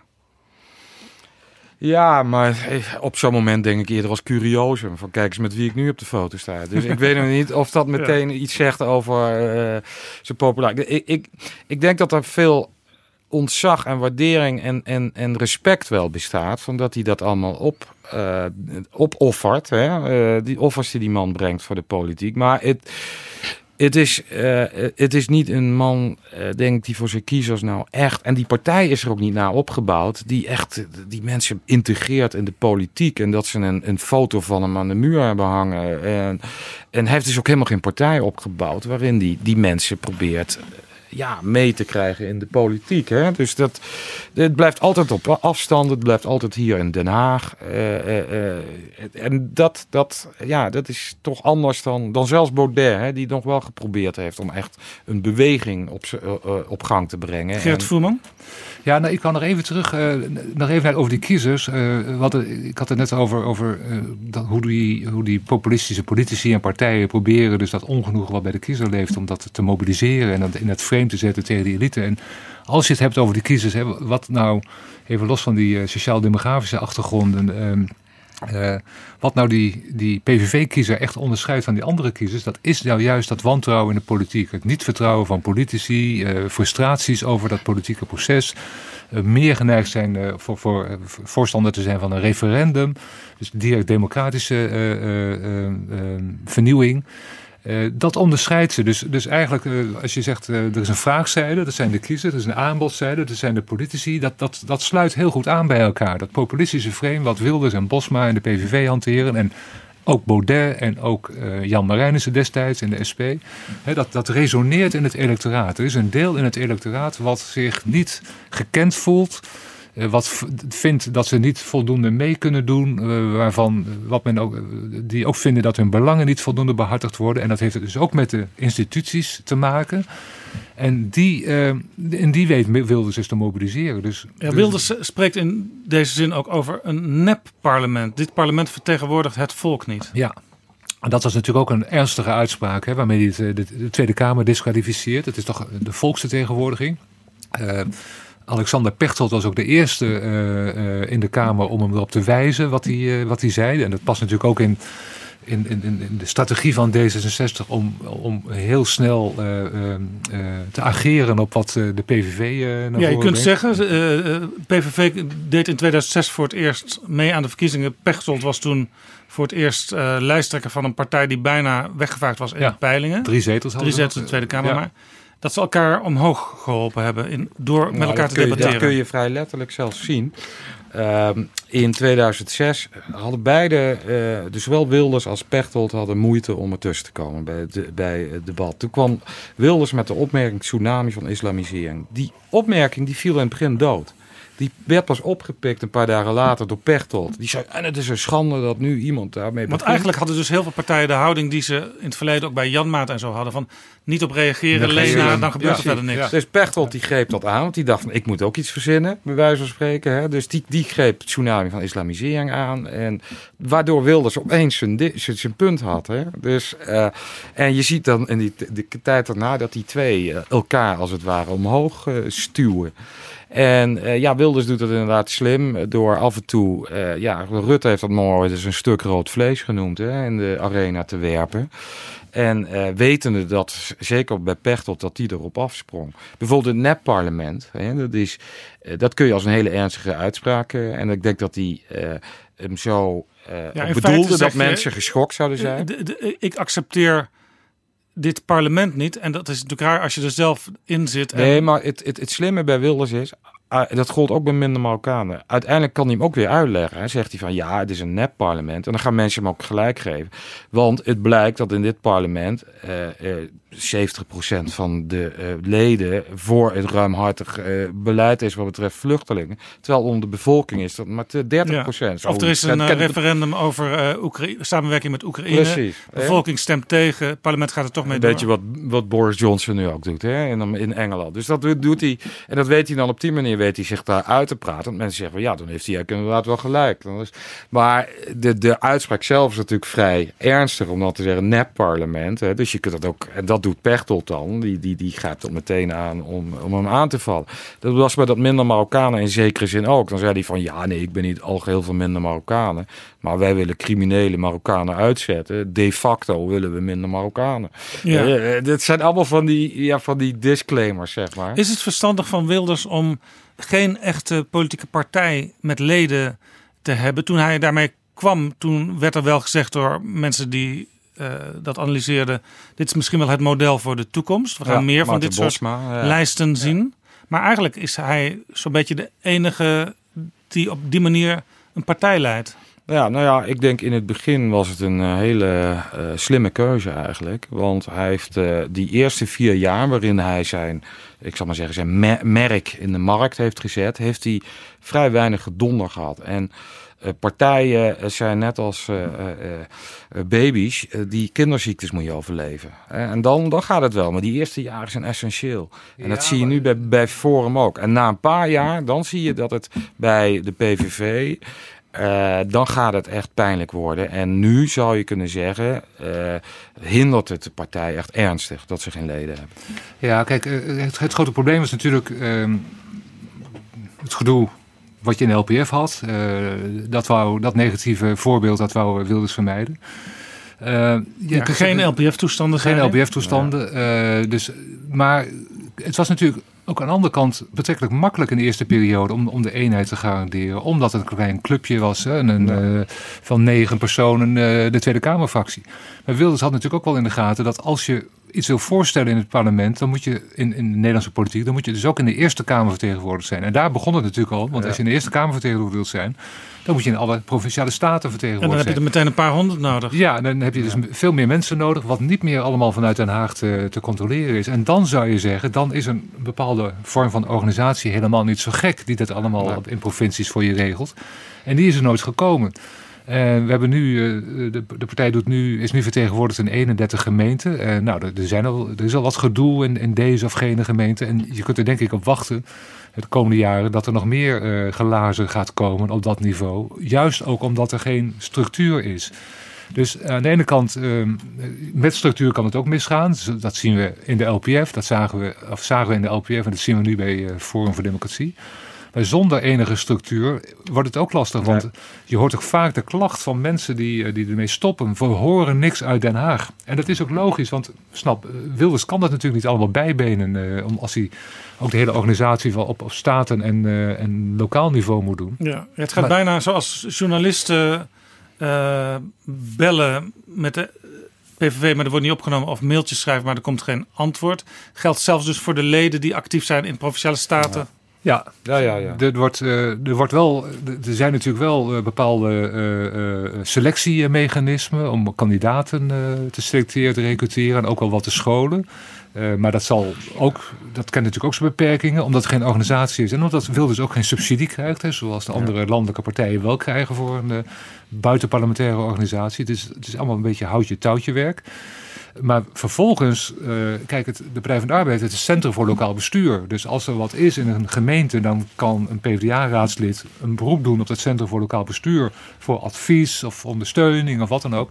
Dat is allemaal niet aanwezig Ja. bij. eh, Ik bij heb overigens wel eens eh, de, de, de vraag gesteld aan iemand uit de top van de PVV.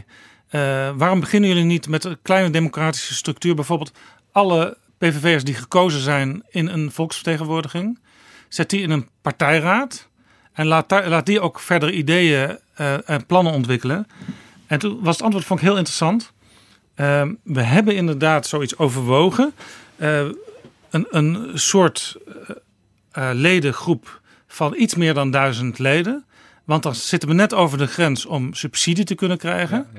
Ja. Dus ze hebben het wel overwogen, maar zowel Bosma als Wilders, die hebben toch eigenlijk steeds geconcludeerd, daar gaan we niet aan beginnen, want daar krijg je alleen maar ellende van. Nou ja, ellende, maar ook eh, het risico dat, eh, dat Wilders eh, eh, beperkt wordt in zijn mogelijkheden. Doordat een meerderheid van die leden misschien wel iets anders wil. Ja, want na de Europese verkiezingen hebben ook een aantal mensen heel opmerkelijk geroepen, eh, volgens mij uit de provinciale statensfeer, wordt het niet eens tijd om eh, dat Wilders plaats maakt voor een andere leider? Want op ja, maar dat, dat, dat, dat ging vrij snel, waaide dat over. En dat is misschien weer het voordeel van een eh, partij zonder leden. Is dat je eh, het enige wat zo iemand voor macht heeft, is dat hij een keer iets tegen de krant, tegen een journalist roept. En dat is na een paar dagen weer voorbij.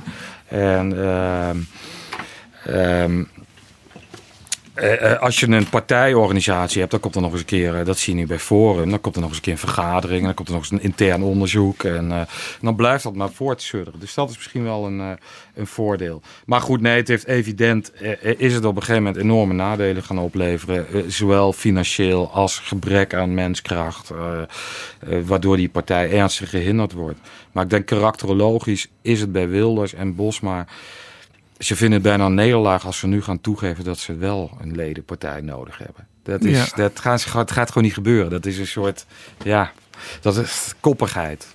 En Gert Voerman, u schrijft in het boek ook over Wilders en de rechtsstaat. Eh, hij staat nu natuurlijk ook voor de rechter zelf. Daar heeft hij heel veel publiciteit mee op het moment.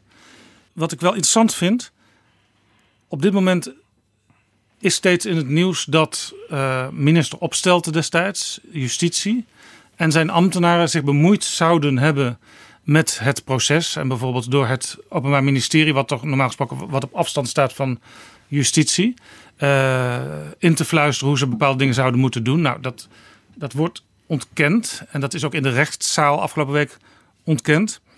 Eh, Wilders zegt, hier gaan, wat hier gebeurt is dat eh, de trias politica in gevaar komt. Eh, nou, dat is op zich natuurlijk heel, heel, heel, heel erg als dat zo is. Maar als je het beleid en de opvattingen van Wilders door de jaren heen bekijkt over de rechtsstaat, eh, dan is hij zelf natuurlijk ook bezig om die trias politica niet heel erg gescheiden Ja. te hanteren. Je kunt zeggen dat de pot de ketel verwijt dat hij zwart ziet. Want als je kijkt naar voorstellen die Wilders heeft gedaan ten aanzien van de rechterlijke macht, dan is het eh, een grotere invloed eh, bewerkstelligen van de politiek over de, de macht. Op allerlei manieren. Eh juryrechtspraak, dat, dat, dat is iets wat even is voorgekomen. Dat is uit zijn programma verdwenen. Maar wel dat de rechters niet meer voor het leven worden benoemd, maar voor een kortere tijd, zes, zeven jaar. Eh, functioneringsgesprekken wou hij dan houden met rechters. En dan zei hij, als ze dan niet zwaar genoeg gestraft hebben, dan kunnen ze inpakken en wegwezen. Dat is een uitgebreide, eh, een verstrekkend voorstel eh, die de autonomie en de onafhankelijkheid van de rechterlijke macht eh, beperkt. En afhankelijk maakt van ja, politieke willekeur, zou je kunnen zeggen. Iets wat in Polen gebeurt en wat, wat wij graag niet willen dat er wat in Nederland En gebeurt. ze mogen niet op D66 stemmen. Nee, hij vindt dat het eh, D66-stemmers zijn, en, en, en, maar ook dus zwaardere straffen, wettelijk voorschrijven. Waardoor de, dus de, de, de, de, autonomie van de rechters in, om in bepaalde zaken met verzachtende omstandigheden rekening te houden wordt beperkt. Dus op allerlei manieren heeft Wilders voorgesteld om de, om, om de rechtelijke macht toch eh, eh, minder eh, onafhankelijk te laten zijn. En, en dat, dat beargumenteert hij dat die rechtelijke macht ook weer te ver van, van de samenleving is afkomen te staan, van de gewone mens is afkomen te staan. En dat die rechtelijke macht eigenlijk meer rekening zou moeten houden met, laten we zeggen, de opinies die in het volk eh, leven. En dat, dat kan dan door die autonomie eh, te verkleinen. Dus dat is, eh, dat is zeg maar Wilders' strategie, eh, zijn, zijn opvattingen. Tegelijkertijd in deze rechtszaken, ook die eerder is gevoerd, ver- ver- verwijt hij de rechtelijke macht gepolitiseerd te zijn. Namelijk het onder één hoedje te spelen met het kabinet, of met Rutte, of met andere bewindspersonen. Dus wat hij eigenlijk zelf voorstelt, dat is een zekere politisering van de rechterlijke macht. Hè. Dat verwijt hij nou juist in die rechtszaken. Ja. Eh, je zou kunnen zeggen Hongaarse toestanden. Ja, enigszins, ja. ja. Ja, maar, zijn, zijn kiezers die, die zien dat blijkbaar niet op deze manier. Nou, ik denk dat Wilders, eh, eh, zeg maar, die, programmatische voorstellen ten aanzien van de rechterlijke macht. Het is maar de vraag in, in welke mate kiezers daarvan op de hoogte zijn. Maar wat Wilders natuurlijk wel goed doet, ook in, in het laatste woord wat hij had bij de vorige rechtszaak. En, en, nu ook zijn optreden, ook eh, hoe hij tweet of twittert over, eh, over die rechtszaken. Hij zet het weer in het frame, in het populistische frame. De rechterlijke macht behoort tot het establishment. Het establishment is losgezongen van het volk. Eh, en eh, het establishment wil de vertegenwoordiger, de ware vertegenwoordiger van het volk, namelijk Wilders, pakken. Ja, en, En daar- zolang, zolang mensen het idee hebben van, eh, ja, dat, dat is zo, gaan ze er verder ook geen vragen bij stellen of het allemaal wel logisch en consequent is hoe hij daarin nou ja, het, dat, dat is maar de vraag inderdaad, hoe ver, in, in welke mate. Ik denk dat mensen, mensen die ontevreden zijn over de politieke bestel, die, zoals ik net zei, eh, zich niet her- herkennen in de bestel, omdat het institutioneel eh, eh, op zo'n manier is vormgegeven, indirect, hè, dat ze geen directe zeggenschap hebben, die zullen, denk ik, daar snel een bewijs in zien voor, voor, voor divisie. Dat, dat, dat, dat, dat die rechtelijke macht, die niet gekozen is, die benoemd is, die zichzelf benoemt, cooptatie, dat die met hun, hun vertegenwoordiger eh, een, een, een, eh, een douw wil geven. Ja, in september eh, 2004 stapte Wilders uit de VVD, 15 jaar geleden nu. Kun je zeggen dat hij eh, succesvol is geweest als politicus? Ehm, nou ja, als je succes eh, eh, definieert als eh, dat je een prachtige functie hebt gekregen, dan niet. Eh, want hij is nog steeds wat hij toen was, namelijk fractievoorzitter van zijn eigen Ja. clubje. Hij heeft heel even samengewerkt met eh Even gedoogsteun eh, gegeven. Maar als je kijkt wat voor een invloed hij heeft gehad op het beleid. Nou, dan ga je al meer invloed zien. Hè? Dan eh, zie je toch op het vlak van immigratiebeleid. Dat laat uh, Tjitske Akkerman zien in de bundel. Hè? Dan zie je toch wel eh, degelijk dat hij invloed heeft gehad. Als je nog breder gaat kijken. En dan wordt het ook steeds wordt het ook wel minder tastbaar. Je gaat kijken naar het debat in Nederland. Hè? De, de, de, de, de, de parlementaire mores. Eh, de opvattingen in het electoraat en de, de invloed die hij daarop heeft gehad, dan kun je toch zeggen dat hij, dat hij behoorlijk invloedrijk is geweest. Eh, zelfs het imago van Nederland in het buitenland hè, is, is Wilders, heeft daar eh, invloed op gehad. Hè? Dus eh, Ja, momenteel in het buitenland Het, het bent. ging zelfs zover bij de afgelopen verkiezingen nog, 2017, dat de internationale media over Nederland en de verkiezingen schreven en spraken. En het ging eigenlijk alleen maar over Wilders wordt misschien wel de grootste. Ja. Nou ja, ik heb vele journalisten het woord, destijds te woord gestaan. eh, die inderdaad naar Nederland kwamen met het idee van dit, deze democratie staat op eh, instorten. Dus, en dan moet je het allemaal weer relativeren en dergelijke. Maar in ieder geval, dan zie je toch dat zo'n Wilders. ja, toch opvallend veel. in die zin veel invloed heeft op toch het imago van Nederland. Ook in het Midden-Oosten. Dat wordt ook in de bundel beschreven. hoe het Nederlandse diplomatieke dienst. eh, eh, flink overuren moest draaien. om het daar allemaal een beetje recht te praten. Wat in Nederland gebeurde. Ja, in de peilingen eh, komt Wilders nu weer op. Eh, tegelijkertijd gaat eh, Thierry Baudet omlaag. Hoe zal het verder gaan met Wilders? Hij zei na de Europese verkiezingen: Ik zal nooit aftreden, nooit. U zult mij nooit zien gaan. Hij zei er zelfs bij dat desnoods kom ik straks als oude man nog met een rollator de Tweede Kamerzaal binnen, maar ik ga hier nooit weg. Halbe Zijlstra, met wie hij ooit natuurlijk in de VVD zat, die heeft gezegd: Geert zonder politiek is als een boek zonder letters, leeg. Met andere woorden, hij kan niet zonder de politiek. Hij is een politieke junkie. Wat gaat er de komende jaren, misschien wel de komende tien jaar, gebeuren rondom Wilders? Nou, ik vermoed eh, om te beginnen dat hij het dus veel lastiger gaat krijgen eh, dan eh, hij het eigenlijk van 2006 tot 2017 heeft gehad. Hè, door die concurrent op rechts, eh, Baudet. Ehm, hij, zal, eh, hij zal meer aan de bak moeten, denk ik, eh, om, eh, om zijn positie eh, te, eh, te verstevigen. Heeft het allemaal niet meer in eigen hand. Het feit dat, eh, eh, eh, dat hij nu in de peilingen zit, heeft ook te maken met het gedoe in, binnen Forum. Dat zijn factoren die hij niet kan beïnvloeden. Ja, negatief bij Forum, positief in zekere zin dat hij weer voor de rechtbank staat en zijn Ja. verhaal, zijn eigenlijk zijn verongelijkte verhaal kan houden. Ja, dat is het tweede aspect. Hè. Dus die rechtszaak liep natuurlijk wel. maar de, de draai die het nu krijgt. Dat alsof er een soort deep state is die zich inderdaad tegen Wilders eh, keert. eh, dat is natuurlijk ook voor hem een hele gunstige ontwikkeling. Maar dat zijn natuurlijk ook invloeden, eh, of ontwikkelingen waar hij niet daadwerkelijk invloed op kan, eh, hebben. Dus zijn positie is denk ik eh, onzekerder geworden. Meer, dus instabieler. Ehm, maar eh, zoals ik ook in het begin zei, ik kan me niet voorstellen dat als Wilders ervoor kiest om door te gaan, laten we zeggen, eh, tot eh Sint-Jutemus, dat, hij, dat hij zijn vertegenwoordiging in de Tweede Kamer zou verliezen. Het zou inderdaad wel eens kunnen eindigen met Wilders met de rollator naar die ene zetel in de Kamer, die hij blijft bezetten tot, tot, nou ja, tot het einde. Koen Vossen, er wordt ook wel eens gezegd, hij gaat misschien nog naar het buitenland als het in Nederland allemaal niet meer zo lukt. Ja, het punt daarbij is dat die, die beveiliging, eh, die moet worden betaald. Hè? En daar is die voorlopig nog niet vanaf, eh lijkt het op. Dus eh, als je naar het buitenland gaat, dan, dat zag je bij Hirsi Ali ook, dan gaat de Nederlandse staat op een stoppen met betalen. Dus ja, dan zou misschien het Europees Parlement zou een optie kunnen zijn. Nou ja, daar zit de PVV niet eens maar in op het moment. Dus ja, ik denk dat hij voorlopig wel hier in Den Haag zal blijven. Maar Hij is, goed. hij is ook niet, Hirsi Ali, een intellectueel die enorme boeken zal gaan schrijven. Hè? Nee, nee dat, dat, dat is ook zo. Het is, het is een echte eh, parlementariër, puur zang. Hè. Maar goed, eh, hij heeft ook wel eens eerder abrupte besluiten genomen. Dus eh, het kan ook zijn dat hij op een dag zegt van ik hou ermee op. Koen Vossen, Gert Voerman, dank jullie wel voor het gesprek. Het boek Wilders gewogen, 15 jaar reuring in de Nederlandse politiek, ligt in de boekwinkel. Het is uitgegeven bij uitgeverij Boom en het is zeer de moeite waard. Dankjewel. Dankjewel. Dit is Betrouwbare Bronnen. Een wekelijkse podcast met betrouwbare bronnen.